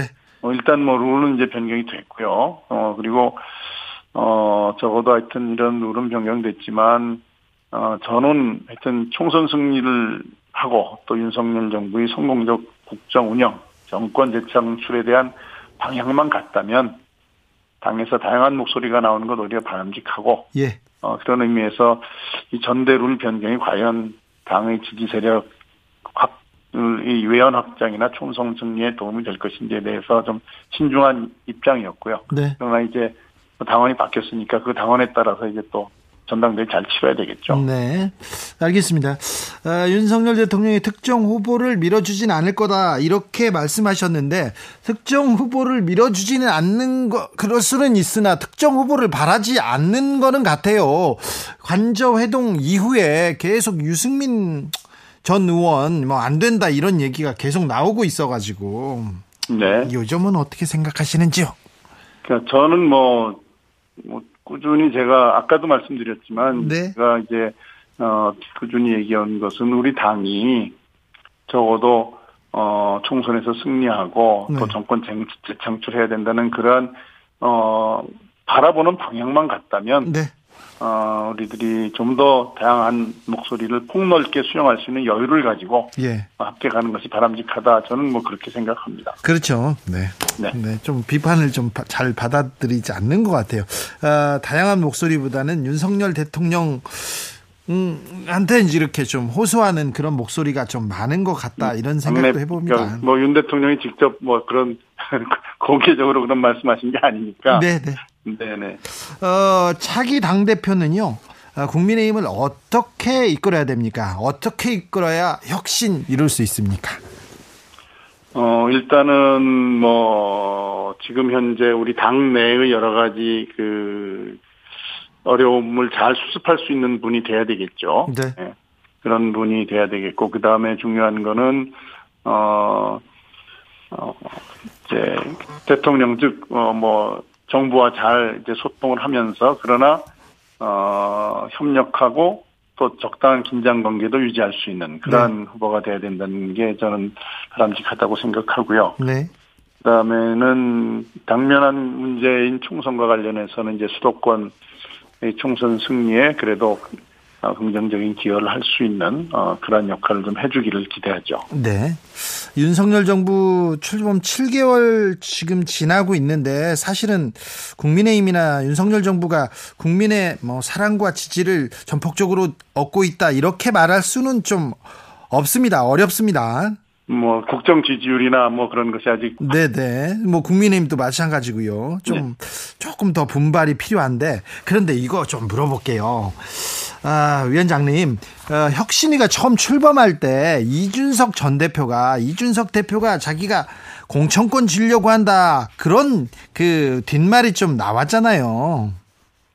막 그런 말들은 있었죠. 네, 말들은 있었죠. 그런데 뭐 위원장님이 뭐 이준석계도 아니고 그럴 위원장님을 그렇게 뭐 폄하하거나 비판하는 사람은 없었으나 그런 말은 좀 있었는데 아, 이번 혁신안 그리고 이거 혁신 과정에서 이런 얘기는 안 나올까요? 이준석 뭐 어, 뭐 이준석의 노림수다 이런 얘기는 글쎄요, 저는 뭐 그렇게 해석할 만한 혁신안이 무엇인지 되묻고 싶고요. 네. 어, 뭐 이게 그렇다면 제가 설명을 드릴 텐데 네. 전혀 뭐 그런 생각 없이 이제 네. 우리 당이 어떻게 변화될 것이냐에 대한 생각을 가지고 뭐 전화 혁신위원들이 고민해서 내놓은 아니기 때문에 네. 뭐그 질문에 대해서는 제가 뭐 답변 드리기가 좀 알겠습니다. 어렵네요. 네네. 제가 천하람 혁신위원을 통해서 혁신안이 어떻게 회의가 어떻게 진행되는지는 자주 들었는데 아, 그러셨습니다. 네. 이준석 전 대표가 혹시 이 혁신안에 대해서 관심을 갖거나 다, 다른 얘기를 하지는 않았습니까? 제가 그 비대위 구성 초기에 네. 전후에서 이제 이전 대표가 가지고 있던 혁신안에 관한 구상이 어떤지 좀 들어보려고 참고로 네. 뭐 한두 번 만난 적은 있습니다만 그 이후에 뭐 구체적으로 우리가 진행되는 혁신안에 대한 내용을 묻거나 네. 뭐 구체적으로 어, 어떤 그 안을 받아서 여기 넣거나 한 것은 없었기 때문에 네. 뭐 그런 질문에 대해서는 제가 뭐 더 이상 답변 드릴 건 없네요. 알겠습니다. 혁신위원장, 국민의힘 혁신위원장으로 국민의힘 의원이나 정치인 중에 아, 국민의힘 혁신을 위해서 가장 아, 열심히 뛰고 뭐 고민하고 같이 토론하고 그런 사람은 누굽니까? 아무래도 우리 혁신위원들이랑 같이 고민했죠. 아 그래요? 다른 사람은 없어요? 그럼요. 네. 아, 다른 분들은 여러분들 당내 이제 중진 의원들한테 주로 이제 의견을 묻긴 했습니다만은 네. 어느 한 분 뭐 제가 특정해서 아 이분이랑 깊이 논의했다라고 하기는 조금 말씀드리기 어렵습니다. 알겠습니다. 어, 다양한 목소리가 국민의힘 내부에서도 존재합니다. 그런데 이준석 대표가 이제 조금 뭐 입을 열기는 했으나 어, 네. 어, 저 대표를 하다가 지금 뒤로 이렇게 조금 밀려나 있는 모습인데 이준석 대표가 역할을 할 수 있을까요? 어, 제가 뭐 이준석 대표의 어떤 정치력이나 그 정치적인 견해를 다 뭐 예상하기는 좀 어렵습니다만은, 네. 어, 뭐 아이디어도 많은 분이고, 네. 또 청년들과 어느 정도 소통이 되는 정치인이라는 측면에서, 네. 전대 과정에서 우리 청년들이 마음이 당으로부터 자꾸 멀어지지 않도록 하는 역할, 예. 그다음에 전대 후에도 당의 단합된 모습을 만들어 나가는데 어떤 역할을 해주셨으면 좋겠다라는 기대를 가지고 있고요. 네. 어, 뭐 여러 차례 말씀드렸습니다만 우리 당으로서도 좀 더 다양한 목소리를 폭, 폭넓게 수용할 수 있는 여유를 가졌으면 하는 바람도 있습니다. 알겠습니다. 아, 감사원장을 지내셔서 이것도 좀 물어볼게요. 아, 지금 윤석열 정부에서 감사원이 어, 뉴스에 많이 나옵니다. 자주 등장하죠. 네, 그렇습니다. 네, 감사원을 동원해서 정치 보복하고 있다. 야당에서는 이렇게 비판하는데 어찌 보시는지요? 이제 그 감사원의 초기는 어차피 이제 전 정권의 여러 가지 문제를 시기적으로 네. 감사할 수밖에 없는데 감사원의 감사가 전 정권을 향한 표적 감사냐, 어, 뭐 감사원을 통해서 이제 전 정권의 그 어떤에 대한 정치적인 어떤 보복을 하는 거 아니냐는 논란이 항상 있습니다. 그러나 저는 그걸 지금 뭐 아니라고 강변해도 뭐 주장하시는 분들을 설득하기는 어렵고요. 네. 다만 그의 답은 감사 결과를 기다려봐야 된다. 예. 감사 결과 정말 이게 뭐가 심각한 문제가 있었다라고 예. 하면은 그거는 뭐 그것을 정치적인 공격이라고 매도할 수는 없을 거고요. 네. 근데 열심히 털었는데 뭐 별게 없더라. 네. 그러면 그거는 뭐 정치적으로 좀 부담이 가겠죠. 근데 의원님, 의원님이 감사원장 시절에는 감사 결과가 발표되고 논란이 되곤 했습니다. 그랬죠? 네. 그런데 지금은 감사 시작될 때부터 이렇게 논란이 되고 뉴스에 계속 나오고 있어요. 이 부분은 조금 아쉽습니다. 그 부분은 네. 이제 제가 적어도 제가 이야기로는 감사원은 대외적으로 감사 결과를 공표하는데 굉장히 소극적입니다. 네, 지금 것은 조심했었는데. 이런 문제들은 네. 워낙 사안이 민감하다 보니 네. 저에 있을 때도 그랬고 이런 문제들이 이제 언론에 이제 막 나가는 경우에 대부분은 피감 기관에서 흘립니다. 그래요? 예, 수감하는 사람 받는 사람들이 이제 언론에 흘리는 경우가 대부분이고요. 그다음에 네. 지난번에 이제 한번 논란이 된 거는 서해 공무원 피살 사건에 관해서 이제 중간 발표 비슷하게 했던 게 논란이 됐는데 그거는 이제 수사 기관에 수사 요청을 하는 과정에서 그 이유를 설명하기 위해서 내용을 좀 얘기하는 것일 뿐이고 감사 결과 전에 감사 내용을 공표하는 거는 감사원의 체질하고는 그렇게 친하지 않습니다. 그렇죠. 그런데 감사원이 최근에도 문재인 정부의 이른바 통계 조작 의혹에 대해서 전방위 감사를 펼치게 됐다. 시작한다. 이 기사부터 나와, 나왔습니다. 그게 감사원에서 공표를 한 것인지 아니면은 네. 이미 나오고 그런 이야기가 이제 나오니까 확인해 준 것인지 제가 잘은 모르겠는데요. 네. 일단 감사원은 뭐 제가 알기로는 적어도 뭘 감사한다고 먼저 얘기하거나 아주 일반적인 원칙을 얘기하는 거 외에 네. 어, 구체적인 감사 내용에 대해서는 이렇게 자세하게 아, 얘기를 하지 않아 왔고 지금도 저는 그렇다고 생각을 하고요. 네. 구체적인 내용이 나오는 경우는 아마도 피감 기관에서 했을 것이다. 뭐 저 제 경험에 의하면 그렇습니다. 아, 그렇습니까? 네. 아무튼 뭐 감사가 균형 있게 균형 있게 공정하게 이렇게 이루어져야 되는데 의구심을 갖는 목소리도 좀 있습니다. 그렇죠. 네. 어, 문 감사원은 뭐 정권 현 정권 일이냐 뭐 뭐 전 정권 일이냐 가- 가리지 않고 문제가 있으면 감사하는 게 당연하죠. 네. 그런데 이제 아무리 감사원이 중립적인 위치에 있어도 오른쪽에 있는 사람이 보면 왼쪽에 서 있는 것처럼 보이고 네. 왼쪽에 있는 사람이 보면 오른쪽에 서 있는 것처럼 보이는 경우가 있습니다. 네. 그래서 문제는 시간이 걸리더라도 네. 감사원이 스스로 정말 엄정하게 정치적 중립을 지키고 네. 사실관계를 철저히 잘 파악하고 또 판단도 균형 잡힌 판단을 해서 국민들이 신뢰를 쌓아가는 과정이 네. 어, 필요하고요. 그래야만이 우리나라의 공직사회가 바로 설 수 있을 거라고 저는 생각합니다. 그렇습니다. 국민들이 의구심을 갖고 있기 때문에 더 좀 노력하고 공정하려고 이렇게 공정하게 보이려고도 노력해야 됩니다. 네. 아, 좀 워낙 또 신망이 있으신 분이니까 또 하나만 물어볼게요. 법률가 출신이시니까 오늘 어, 대통령의 사면, 특별 사면에 대해서는 어떻게 보셨습니까? 아, 제가 지금 사면 내용 언론 보도는 봤는데 네. 구체적인 결정 내용을 확인을 안 해서 뭐 문제되는 것만 물어보시면은 제가 혹시 이명박 대통령 특별 사면은 어떻게 생각하시는지요? 아, 저는 뭐 우리나라의 국격이나 이런 면으로 봐서 대통령에 관해서 사면하는 거는 저는 뭐 저는 찬성하고요. 제가 이제 대선 후보 과정에서도 뭐 어, 대, 과- 과거 대통령들에 대한 문제는 그 국민 화합인 차원에서 사면하는 게 바람직하다는 이 의견을 여러 번 말씀드린 적이 있습니다. 저는요, 그런데 사면을 대통령의 고유 권한이니까 사면하는 거에 대해서는 그런가 보다 하는데, 음, 아니, 국민합, 국민통합 차원에서 이명박 전 대통령을 사면한다. 이건 이해가 안, 간- 안 갑니다. 음, 뭐, 뭐 보시는 측면에서는 그럴 수도 있겠죠. 네. 알겠습니다. 뭐 우리나라 대통령들이 다 이렇게 어 들어가 있는 상황 이거는 그렇죠. 조금 그렇죠. 네, 네. 무슨 말인지 잘 알겠습니다. 네. 네.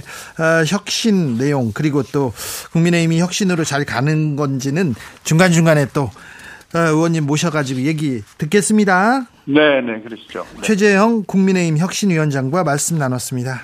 네, 감사합니다. 감사합니다. 실시간 교통 정보 알아보겠습니다. 유하영 씨.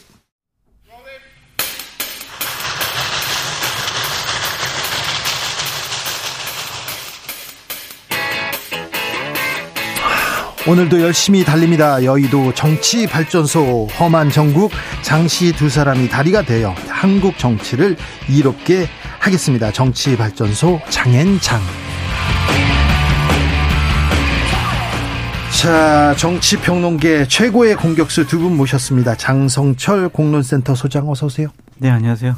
장윤선 정치전문기자 어서 오세요. 네, 안녕하세요. 제가 근데 누구를 공격하는지는 모르겠네요. 어, 그러니까요. 그냥 서로 하자는 거예요. 뭘 아, 정치 발전을 위해서 험한 정국이 아니라 험한 상황에 처해 있다라고 네. 말씀드립니다. 그러니까 목소리가 그러네요. 어, 보수 참칭 어, 패널이어서 그런지 아니 바뀌었어요. 보, 보수 호소인. 호소인. 호소인. 네. 그런데 호소인. 어, 국민의힘에서 그것도 대표격인 비대위원장이 어, 직접 이렇게 공문을 보낼 정도로 장성철이 이렇게 어, 훌륭한 분이셨어요. 저는 개인적으로 두 분이 친하신가 의심했어요. 정진석 그렇죠. 네. 네. 띄워주는 띄워주기 프로젝트다. 아, 장성철의 존재감 뿜뿜입니다. 아니 근데 정 정진석 비대위원장의 판단, 네. 생각, 그러한 논리 저 충분히 이해합니다. 저라도 화가 나겠어요. 네네 그래요. 네, 왜냐면은 제가 정진석 비대위원장 잘못됐어요 하면서 비판을 엄청나게 많이 했었거든요. 네. 그렇기 때문에 아니 그렇다고 내가 들어도- 공문 보내가지고 네. 못 나오게 하고 이러면 이상한 거잖아요. 아니, 못 나오게 했다라기보다는 네. 또 보수파 패널 추천하신다고 한 거니까. 아, 새 패널을? 네. 네. 그렇게 뭐 또 너무 뭐라고 할 건 아니고. 아니 그런데 네. 윤핵관, 국민의힘 핵심 관계자 이분들은요. 국민의힘 분들은 방송에 안 나와요. 그러니까요. 섭외가 잘 안 된다고 아니 들었어요. 물어보세요. 이번에. 이제 추천해 준다고 했으니까. 추천이고 뭐가 안 나오세요.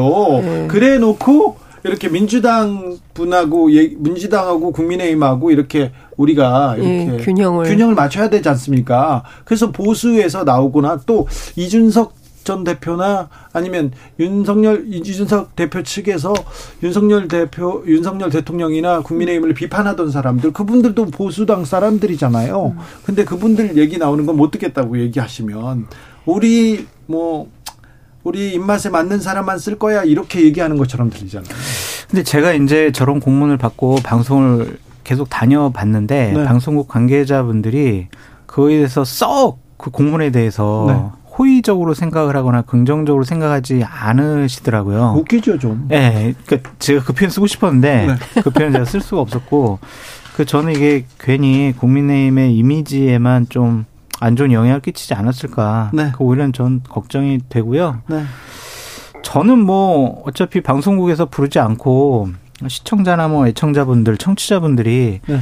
장성철 얘기 더 이상 들을 게 없어. 그럼 뭐 자연스럽게 저 퇴출을 당하겠죠. 아 그러면 네. 그러면 근데 제가 내일 일을 양심상 모르는 상황이에요. 네, 저희는 사실. 양심상 솔직히 옳지 않은 거를 잘못한 거를 잘했다고 할 수는 없잖아요. 옹호하거나 제가 방어하고 싶은 생각은 전혀 없어요. 조성빈님께서 장성철 소장님 오히려 좋은 거 아닙니까? 정치하셔야겠어요. 정치는, 아, 정치는 안 해요. 맞으면 맞을수록 크잖아요. 안 아. 정치권에 계셨잖아요. 아니 근데 옛날에 아유 너무 아픔을 많이 당해서 아니 근데 사실 안 우리. 국민들이 바이든을 바이든이라 들었는데 홍시 맛에서 홍시 맛이 나서 홍시라고 했는데 그 얘기를 하지 말라 그러면 난리면이라고 규정하고 오늘부터는 난리면이야라고 이- 홍보하라는 거잖아요. 그런 사람들만 출연시켜라. 그런 사람들이 진정한 여당 패널이다라고 하면 전 세계인이 다 웃죠. 근데 그런 방식으로까지 당을 어 이렇게 퇴행시켜야 될 만큼 그렇게 윤심이 급한 건가? 저는 그건 아니지 저는 이제 않나. 김의겸 대변인. 아니면은 이재명 당 대표 민주당에 대해서 아. 아이템 잡아서 비판하라고 그러면 정말 보수 패널로서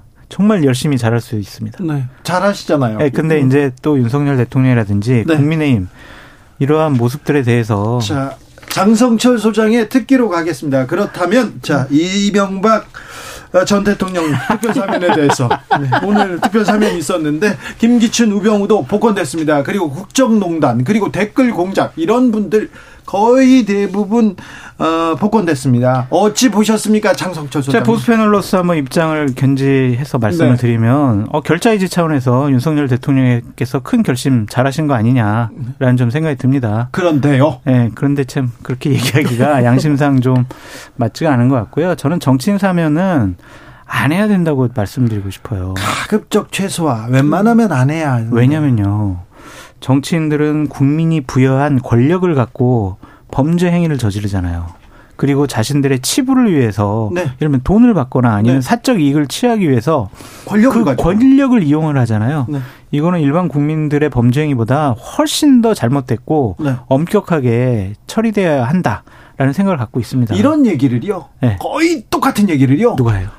윤석열 검사가 했어요. 아 옛날에요? 검사 시절에 그럼요. 절대 이거는 무슨 사면권은 음. 이건 뭐 예수나 신이 아닌데 사면권을 주는 것 자체가 이게 이게 법률상 맞지 않고 얘기하고 이 거의 음. 비슷한 얘기를 했는데 정치인으로서는 좀 달라진 것 같습니다. 장윤석 기자님. 예, 정치인, 그러니까 그때그때 달라요라는 식으로 바 꿔서는 안 되죠. 그러니까 이 최소한의 일관성도 없는 것이고요. 본인이 그토록 주장했던 공정과 상식에도 안 맞는 것이고요. 말씀하신 대로 전부 비리예요. 뭐 딸 특혜 채용 사건, 뭐 뇌물, 정치자금법 위반 이게 입에 올리기도 면구스러운 수준의 범죄 행위입니다. 공, 그런데 공직 권력 얘기했는데 네. 군 국정원 이런 데는 정치 관여하면 안 되지 안 않습니까? 되잖아요. 그리고 뭐 국정원 동원해가지고 댓글 조작 사건 뭐 이런 사람들 다 풀어 주고 문제 없다고 하면 처음에 검사 윤석열의 판단과 대통령이 된 다음에 갑자기 이걸로 국민통합 한다고 그러는데 이게 국민통합이 됩니까? 이, 사, 이 사람, 이 범죄, 이 위중한 범죄자들 풀어주지 말라고 지난 2016년 겨울, 가을부터 해서 2017년 봄까지 무려 다섯 달 동안 국민들이 촛불 들어서 촛불혁명을 했던 겁니다. 그 유명한 적폐청산이 그런 거 아니겠어요? 근데 싹 다 풀어주면 저는 벌써부터 결자해지. 거- 예? 결자해지. 결자해지가 아니라 이 사람들 나와서 무슨 일을 할지 저는 너무 걱정이 돼요. 결자 해지라고 했는데 국민 통합이라고 했는데 국민 통합 왜요? 이해가 안 돼요. 이건 뭐예요? 아니, 국민통합 이걸로 되겠어요. 그냥 나를 지지해줬고 나의 정치적인 기반인 그런 진영에 있는 사람들을 사면을 해 줌으로써 대선 때 도움받았던 건 어느 정도 은혜 갚는 차원이 네. 아닐까라는 좀 생각이 들고요. 아니 이분들 무슨 그러니까 그것도 웃기는 거예요. 그리고 뭐라 그러냐면 뭐 국가 발전에 기여할 기회를 음. 부여하겠다. 이다 원래 범죄자 원론적으로 그래요. 예? 네, 원론적으로 다 그런 얘기예요. 이분들이 나와서 무슨 국가 발전에 무슨 기여를 하겠습니까? 아, 범죄자들이. 더 큰 범죄. 그럼 네. 어떻게 해요? 그러니까요. 저는요 또 이해가 안 되는데 아, 이런 법무부에서 이런 얘기를 했어요. 음, 잘못된 관행으로 직무상 불법 행위에 이르렀다 이렇게 얘기했는데 어, 한동훈의 법무부에서 이렇게 얘기했는데 그러면은 이분들이 잘못한 것을 잘못된 관행으로 이렇게 몰아가는 것도 개인적인 잘못이 말이 아니라 왜? 안 되는 관행이 거죠. 잘못이었다. 아니 그럼 관행적으로 댓글 조작하고 뭐 이런 거 뇌물 받고 관행적으로 이렇게 다 했다는 거예요? 말도 안 되는 얘기를 하고 있는 것이죠. 그러니까 저는 예전에 국민들을 상대했던 방식, 60년대, 70년대 인식에 사로잡혀 있는 것이 아닌가. 21세기에 검색하면 다 나오는 시대에 말도 안 되는 얘기를 하면서 국민들을 오히려 우롱하고 있다. 이런 생각이 좀 듭니다. 누가 그것에 대해서, 아, 맞아요. 이렇게 하겠습니까? 저는 이번에 사면 대상자 중에서 제일 문제가 되는 사람은 대통령실의 김태효. 예. 야 역시 장성철 키퍼 음. 좋아요 좋은 보수 후보입니다. 이게 이거 짚어야 돼요. 아니 제가 진보 쪽에 계신 분한테 칭찬받은 거 보니까 제가 평론을 잘못하고 있다는 저는 사회자고요. 들고. 저는 중립적인 네. 거. 저는 중립적입니다. 근데 장성철을 칭송한 거는 겁니다. 네. 그렇죠. 얘기해 주세요. 아니 지금 유죄 판결 받은 지 두 달밖에 안 됐다. 두 달 됐어요. 네. 그런데 그런 사람을 대통령실에서 근무하고 있는 나를 도와주는 참모니까 사면해줘? 저는 이거는 맞지 않은 것 같아요. 아무리 생각을 해도 저는 김태호 실 차장, 김태호 차장이 네. 어, 대통령이 사면해줄게라고 해도 아닙니다. 대통령께 좀 누가 될 것 같아요. 여러 가지 구설수가 오를 것 같습니다. 그래야죠. 네, 저 사면 안 해주셔도 제가 대통령님 잘 모실게요. 이랬어야지 이거를 낼름 받아 먹는다? 저는 이거 대통령한테 큰 누가 된다라고 볼 수밖에 없어요. 결과적으로 이렇게 보면은 내편 확장 전략인 것 같아요. 확장. 이번 네, 사면이 사면은? 네, 그러니까 뭐 굉장히 정치적 사면이잖아요. 뭐 양금희 원내대변인은 뭐 사면에 정치는 없다라고 주장하는데 가장 정치적인 사면을 한 거예요.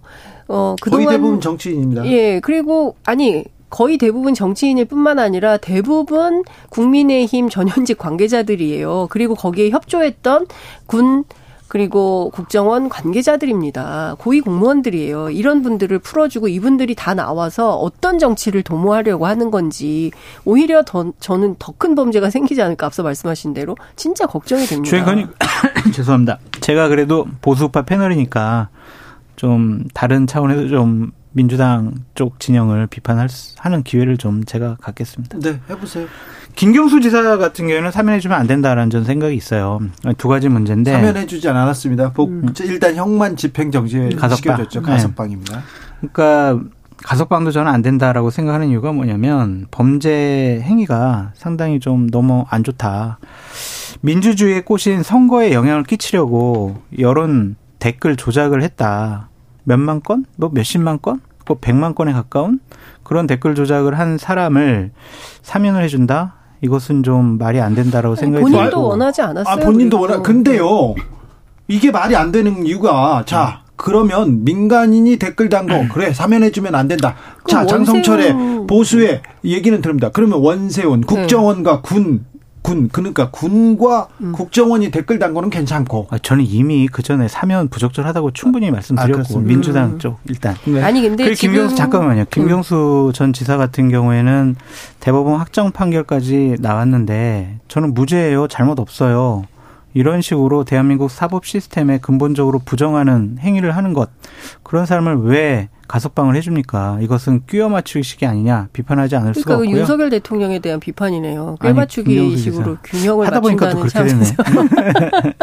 그리고 저는 김경수 지사 같은 네. 분은 저는 절대로 사면해주면 안 된다고. 아니 이미 81.9%가 다섯 달 있으면은 형 만기 출소를 하게 되는 거예요. 그런데 음. 말씀하신 대로 꿰맞추기 그 어, 형 집행 전, 정지를 한 거죠. 그래서 본인도 뭐 이러나 저러나 안 나가겠다고 했는데 어쨌든 나와야 돼요. 내일 내일 나와서 어떻게 될지 봐야 되겠는데 저는 민주당의 경우도 똑같아요. 뇌물. 뭐 이런 분들이에요. 뇌물, 예. 입법 로비, 사전 선거 운동 다 전부 그 불법 행위를 저지른 분들이거든요. 이런 분들에 대해서 마치 그러니까요. 무슨 큰 틀에서 시혜를 베푸는 것처럼 하는데 그리고 전혀 이것은 국민 통합에 도움이 되지 않는다라는 그럼요. 생각을 합니다. 그러니까 맞아요. 저는 정치인들의 이런 수사가 국민들한테는 전혀 감동도 없고 와닿지도 않는데 그 늘 뻔한 소리나 하면서 마치 무슨 이게 대단한 일을 하는 것처럼 뭐 왕정 국가를 상정하는 듯이 행동을 합니다. 네. 저는 문제가 매우 심각하다고 생각하고 좋겠어요. 개헌을 하게 되면 사면권 폐지해야 된다고 생각합니다. 올- 오르신 말씀이. 네. 그, 그, 제가 검사 윤석열 검사한테 들을 때 거의 이런 얘기를 어. 들었어요. 아니 도둑놈 풀어주면 나와서 더 도둑질하지. 그 사람들이 기여를 하냐? 무슨 통합을 하냐? 그 얘기가 윤석열 검사의 얘기였는데. 아니 국가 발전에 기여하는 기회를 제공한다고 아, 대통령. 대통령이 되셔서 넓고 크고 깊게 보니까 갑자기 용서해 주는 게 좋을 것 같다고 이렇게 바뀌었어요. 생각하셨나? 검사 때 이 사면권에 대한 얘기는 들었는데 에, 그 이후에는 근데 제가 굉장히 못 궁금했거든요. 네. 윤석열 대통령이 뭐라고 얘기를 할지 없어요. 그냥 정부 입장만 나왔을 뿐입니다. 네. 대통령 입장 안 나왔어요. 사면에 대한 이번 사면에 대한 윤석열 대통령의 입장이 뭔지 기자들한테 분명히 설명해야 됩니다. 이거 안 하고 넘어간다? 대단히 비겁한 겁니다. 자 그런데 어, 친이계 네. 의원들이 지금 윤핵관들 네. 그리고 윤석열 정권의 핵심이잖아요. 예, 그렇죠. 그분들은 뭐 당연히 또 사면을 원했을 거고요. 그럼요.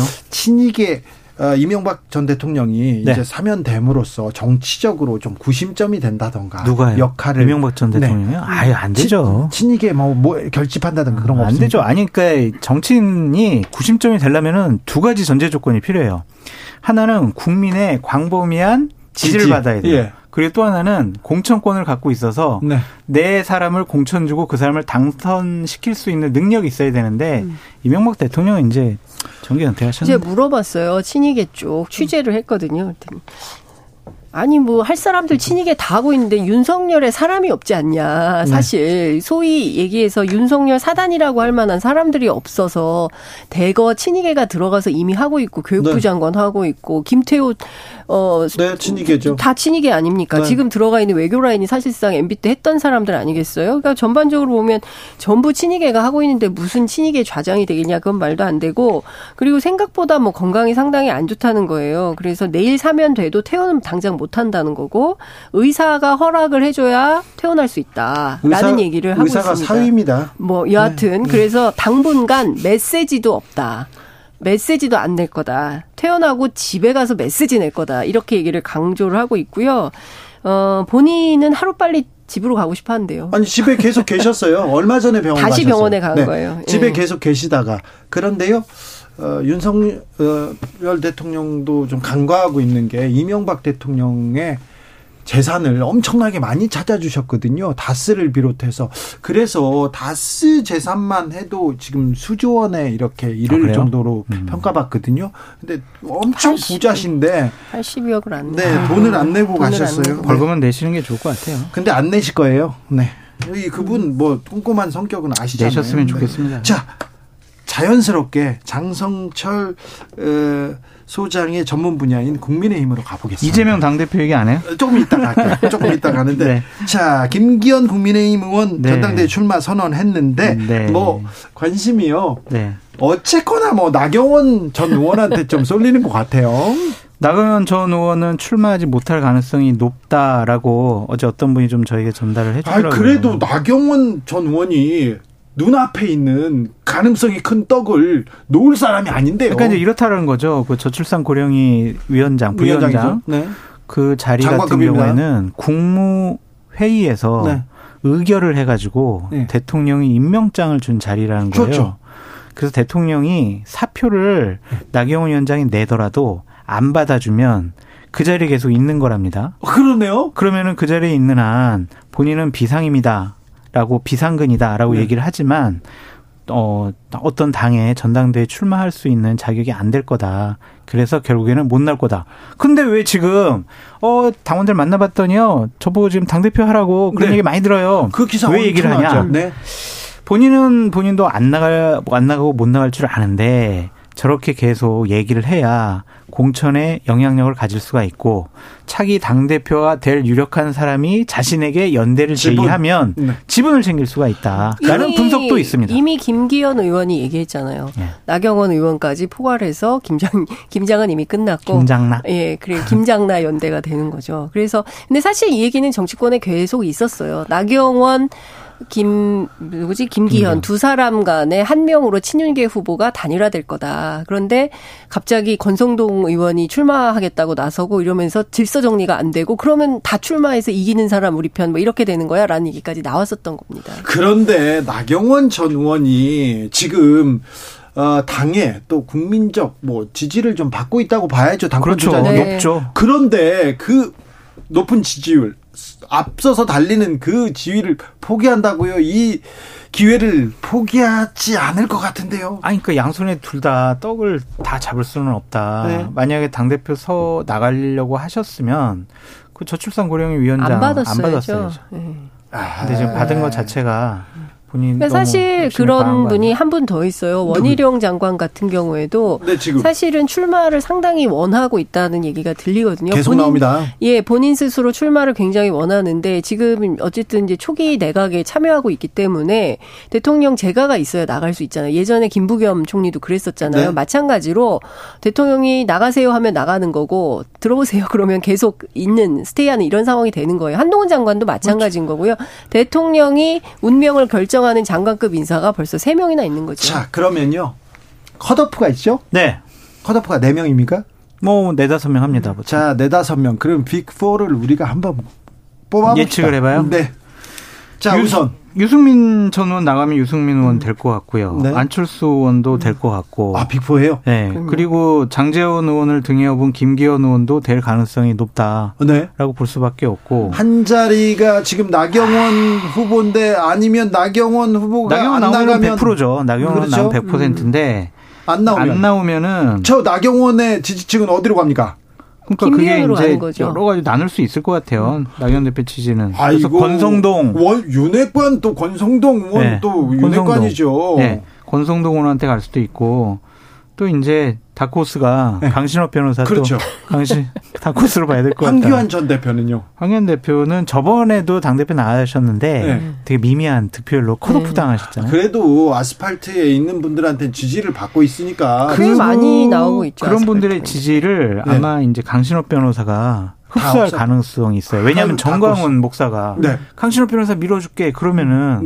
네. 이렇게 될 수밖에 없죠. 혹시 또 뭐또 뭐 다른 힘, 힘, 김심 그런 게 흔들릴 수도 있죠. 그렇게 될 것 같고요. 일단 낙하산 인사도 주목을 해봐야 돼요. 어쨌든 1월 20일 설 연휴 전에 네. 개각이 있어서 원희룡 장관이나 권영세 장관이 나온다. 이번에 장관직을 그만두게 되면 정치권에 복귀해라는 사인이고 그렇죠. 대통령의 윤심이 네. 원희룡한테 있는 거 아니야? 그렇죠. 그렇게 또 시그널을 줄 수가 있어요. 아, 그래서 변수가 있네요. 1월 21일 전까지 봐야 돼요. 장윤선 기자가 분석하는 빅포는요?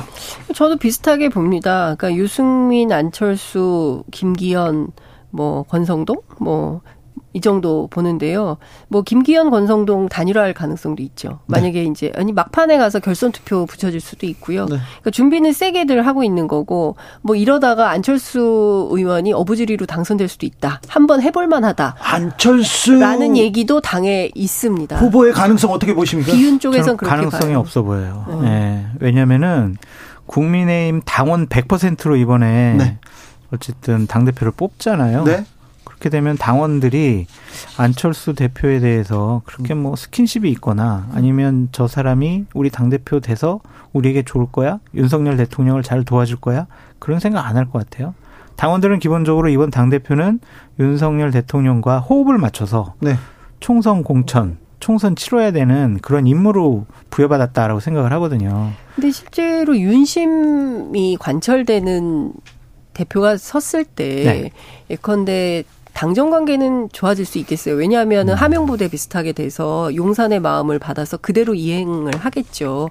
그래서 관계는 좋아질 수 있겠지만 과연 그 모습을 보고 국민들이 좋은 점수를 줘서 총선 돌파가 가능할 거냐 이건 또 별개의 문제로 봐야 되거든요. 그러니까 당원들이 네.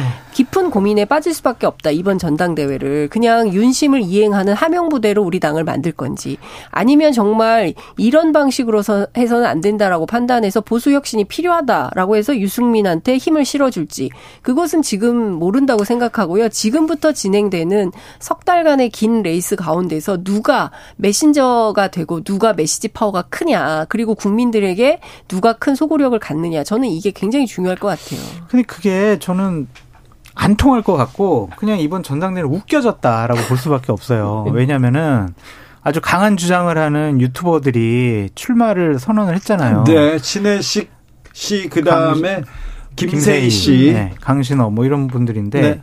김세희 씨가 이제 출마하면서 박근혜 대통령을 다시 한번 대통령으로 만들겠습니다. 이렇게 주장을 할 거고 본인 방송에서 그렇게 주장을 하니까 지금 그런 주장하고 있어요. 네. 음. 신혜식 씨 같은 경우에는 자 진보 신형을 완전히 박살내겠습니다. 이럴 거고 강신업 씨 같은 경우에는 광화문에다가 윤석열 대통령 동상을, 동상을 먼 훗날 세우겠습니다. 웃겨지는 거죠 전당대회 자체가. 그래서 지금 큰 화두를 던져야 되잖아요. 집권 여당의 전당대회인데. 네.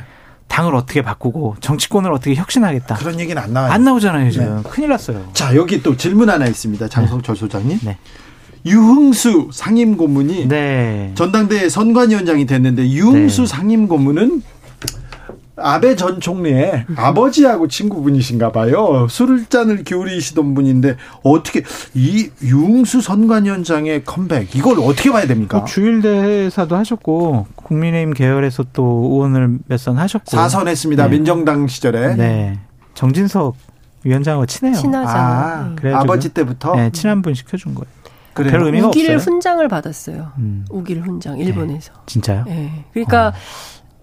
뿐만 아니라 본인하고 아들 둘이 있는데 네. 셋다 군대를 안 갔어요. 네. 그래서 아이 뭐또 성관위원장 군대까지 미, 이렇게 하세요. 미필 집안으로 유명하다는 평가가 있습니다. 그러니까 저는 무슨 생각이냐면요. 앞서 우리가 구구 유튜버 얘기했잖아요. 근데 당이 되게 우스워진다고 말씀하셨잖아요. 근데 경우에 따라서 국민의힘 내부 인사들은 이게 진심일 수 있겠다라는 음. 생각을 저는 유흥수 위원장을 보면서 생각을 했습니다. 아, 진심으로 우리는 구구 정당으로 가려고 하는 건가? 에이, 뭐 그게 아니라 그게. 아니라면 그게 아니라는 표징을 국민들께 보여드려야 돼요. 그런데. 네? 그렇잖아요. 근데 실제로 보수 혁신의 어떤 아이콘이 될 만한 인사들은 다 쫓아내고 있잖아요. 유승민, 아, 이준석 아니, 그, 다 니네 나가 이런 분위기 그장 기자님 그래서 진짜 안타까워요. 정진석 네. 비대위원장이 본인하고 친한 분보다 보수 쪽에서 좀 괜찮다라고 생각하시는 분 명망가 아니 그리고 신, 선관위원장은 누구보다도 좀 중립적이고 공정. 공정하고 누구에게나 그런 인상을 줘야 되는데 그건 아니지 않습니까? 자 민주당으로 넘어갑니다. 인재요? 몇 분 남겨놓고? 아니요. 좀 사면 얘기, 대통령 얘기 반절했고 네. 국민의힘 반절했고 이게 민주당 하면 됐지 않습니까? 네. 성남 FC 사건. 네. 검찰의 출석 요구를 받은 이재명 대표 앞으로 이재명 대표와 민주당은 이 문제를 어떻게 이렇게 돌파할까요? 장윤성 기자님? 네, 어찌됐든 뭐 감론을박이 길어지고 있습니다. 그러니까 뭐 지난주에 취재했을 때, 그 다음에 어제, 그제, 뭐 주말 사이 계속 입장이 바뀌는 걸 볼 때, 어, 확실하게 정하지 못하고 있구나, 흔들리고 있구나, 이런 아, 생각이? 좀, 네, 들고 있는데요. 어찌됐든 내부에서는 여러 갈래의 얘기가 나옵니다. 어, 검찰이 짜놓은 그물망 뻔한 건데, 여기 들어가면 답 없다. 그러니까 그냥 어설프게 출두하느니 차라리 안 나가는 게 낫다. 이런 주장도 있고요. 어, 앞으로 건건이 부를 텐데, 그때마다 다 나갈 거야? 아니지 않냐? 뭐 이런 얘기도 있고요. 그런데, 어, 안 나가면 어떻게 될까? 안 나가면 바로 체포영장 발부할 텐데, 그러면, 어, 이렇게 되면 더 큰일인데? 이런 의견도 있는 거예요. 근데 결과적으로 그럼 막 논의를 하다가 어떻게 됐냐면, 일단 나가자. 나가긴 나가되, 어, 진술 거부권을 행사하는 것은 어떠냐. 뭐 이런 얘기들도 나옵니다. 나가, 소환낸 조사에 응하긴 하는데, 네. 진술하지 않는 거죠. 왜냐하면 이거는 부당한 수사니까. 네. 대단히 패가 좀 꼬이고 있습니다. 깔끔하지 않죠. 그래서 당내에서도 이 문제에 대해서 어떻게 결정하는 것이 명징하고 좋은 것인지에 대해서 계속 논의가 진행 중에 계속 있어요. 논중 아직 판단은 안 섰군요. 부당한 수사가 아니라 부당하게 수사를 안 했었죠. 문재인 정권 하에서. 그래서 지난 6월 달에 성남 지청장, 이창수 지청장이 새롭게 부임을 하면서 이 수사가 제대로 진행이 됐고 두산 관계자, 네이버 관계자들을 통해서 협박을 받았다. 그리고 용도 변경 해줄게. 그러려면 후원금 내. 이랬다라는 공문과 진술까지도 확보했다라는 것이 검찰의 얘기입니다. 이 부분에 대해서 만약 진술을 거부하거나 아니면 소환 조사를 거부한다면 이재명 당 대표로서는 더 큰 사법적인 위험에 빠질 수밖에 없고 국민들에게도 어 뭔가 잘못을 했으니까 저런 모습 보이는구나라는 이미지를 줄 수가 있어요. 그래서 저는 이 부분과 관련해서는 몇 번 부르더라도 그냥 계속 나가서 조사 받으라 그렇게 얘기하고 싶어요. 대한민국의 지금까지의 정치인, 지도자, 당대표 중에서 이렇게 많은 혐의를 받은 그런 정치 지도자가 있었습니까? 돈 문제와 관련해서 이러한 여러 가지 혐의를 받은 분이 있었냐고요. 그러니까 그만큼 많이 털린 거예요. 그러니까 털린 게 아니라 이런 범죄를 저지른 거죠. 이재명 시장 쪽에 취재를 해보면 어떤 얘기를 하냐면 성남시장 시절부터 안으로는 민주당, 밖으로는 국민의힘 수많은 고소고발을 당해가지고 해먹고 싶어도 해먹을 수가 없었다. 왜냐하면 돈은 너무 클리어하다. 왜냐하면 너무 수사 조사가 많이 들어와서 뭘 할 수가 없었다는 거예요. 그런 얘기를 최근까지 들었고요. 그리고 이번에 성남 FC로 부른 건 원래 대장동으로 부를 거라고 생각했잖아요. 근데 네. 대장동이 아니라 성남 FC로 부른 것은 대장동에서 이렇다 할 이재명에게 넘어간 어떤 단서 이런 것을 검찰이 끝내 수사하지 못한 측면이 있는 거다. 그리고 이 부분에 성남 FC 같은 경우에도 정치적 이득이 유죄냐 무죄냐 이거를 법정에서 좀 가려볼 필요가 있는데 뭐 무슨 뭐 이득을 굉장히 많이 본 것처럼 얘기를 하는데 실제로 경남 FC 건도 이렇게 알아보면 어 다 현안이 있는 기업들이 많이 있다는 거예요. 그래서 뭐그 경남 대가를 뭐 줬어요? 그래서 뭐 그런 게 있어요. 뭐 경남은행, 뭐 넥센 농협은행, 두산중공업 뭐 등등 경남 그러니까 FC 대가를 뭐 같은 경우도 줬냐고요. 너뭐 그렇다는 후원금. 내면은 뭐 해줄게라고 해가지고 실질적으로 뭐 실제 두산중공업 같은. 경우에는 창원시의 태양광 발전단지 공사를 유치하도록 해줬다든가, 뭐 넥슨 같은 경우에는 시장이요? 예 창녕에 대규모 넥센 공장을 신설하게 해줬다든가, 도지사가? 뭐 이런 식의 광고 뭐 현안이 있다는 거예요. 그러니까 예컨대 그러니까 그렇게 하면 저 그렇게- 홍준표 대표한테 지금 아니, 그러니까 이런 얘기들이 나오는 거예요. 그러니까 현안이 있는, 현안이 없는 기업은 없다라는 네. 자. 얘기가 민주당 쪽에서 나오고 있는 겁니다. 검찰이 출석 요구서를 이렇게 발송하자 민주당에서는 이재명 수사검사 이름과 사진을 공개했습니다. 이 부분은 어떻게 보셨습니까, 장윤선 기자님? 그러니까 제가 이제 그 민주당 법률위원회의 위원장을 맡고 계신 공동위원장인데요. 과거에 검사 출신이에요. 양분한 예, 양분한 검사 이제 얘기를 좀 들어봤는데 옛날에 검찰에서 큰 사건 수사하면 다 검사 신상 공개를 했다는 거예요. 그리고 그때는 그게 영광이었다는 겁니다. 본인도 그런 적이 있었대요. 네. 다 알렸다는 거예요. 근데 이제 와서 이거를 뭐나뭐 좌표 찍기다라고 한동훈 장관이 비판하는 것은 어, 이 자체에 대해서 떳떳하지 못한 거 아니냐. 검사들이 제대로 수사를 하거나 이것이 역사에 남았을 때 정말 영광스러운 기록으로 남을 수 없다고 판단하기 때문에 이것을 자꾸 어, 좌표찍기다 이런 식으로 비판하는 거 아니냐 이런 얘기를 하고 있습니다. 이상민 민주당 의원의 의견에 저는 100% 동의를 하고 그분의 말씀을 불러드리겠습니다. 이런 공개는 반헌법적이고 반법치주의적인 행위다. 검찰권도 준사법권으로서 권력의 압박뿐만이 아니라 여론의 압력으로부터 차단되고 그 독립성이 보장되어야 하기 때문이다. 민주당의 일부 기구의 행위라고 할지라도 매우 몰상식적이고 지극히 위험스럽고 이성을 잃은 행태다. 라고 이상민 의원이 민주당 하셨습니다. 내부에서도 비판은 좀 있습니다. 그러니까 이상민 의원 같은 분은 이제 그런 비판을 하고 있는 것이고요. 전직 검사 출신인 양분남 위원장 같은 경우는 이런 얘기를 하는 것입니다. 그러니까 뭐 다양한 의견이 있을 수 있죠. 어떤 현안에 대해서 모두가 똑같은 얘기를 할 수 없는 것이고 민주주의는 그렇잖아요. 그러니까 이걸 왜 공개했겠냐고요. 저 민주당에서는 어 저 검사들이 우리 이재명 당 대표를 정치 탄압하고 보복하는 나쁜 검사들이야. 우리 지지층 여러분 저 사람들 어떻게 좀 해주세요. 고자질한 거죠. 이건 알 권리가 아니라고 생각이 듭니다. 그러니까 이러한 것이 알 권리라고 그만해요? 이제 시간이 다 됐어요. 아 이게 다음부터는 좀 앞쪽에 좀 앞쪽이 시간 많이 줬어요. 오늘 35분 많이 줬어. 아니 네. 앞쪽에 다음에 이재명 당 대표 장성 아 그래요? 장성철, 장윤선 두 분 감사합니다. 감사합니다. 이재명 저격수로 바꿔야겠다.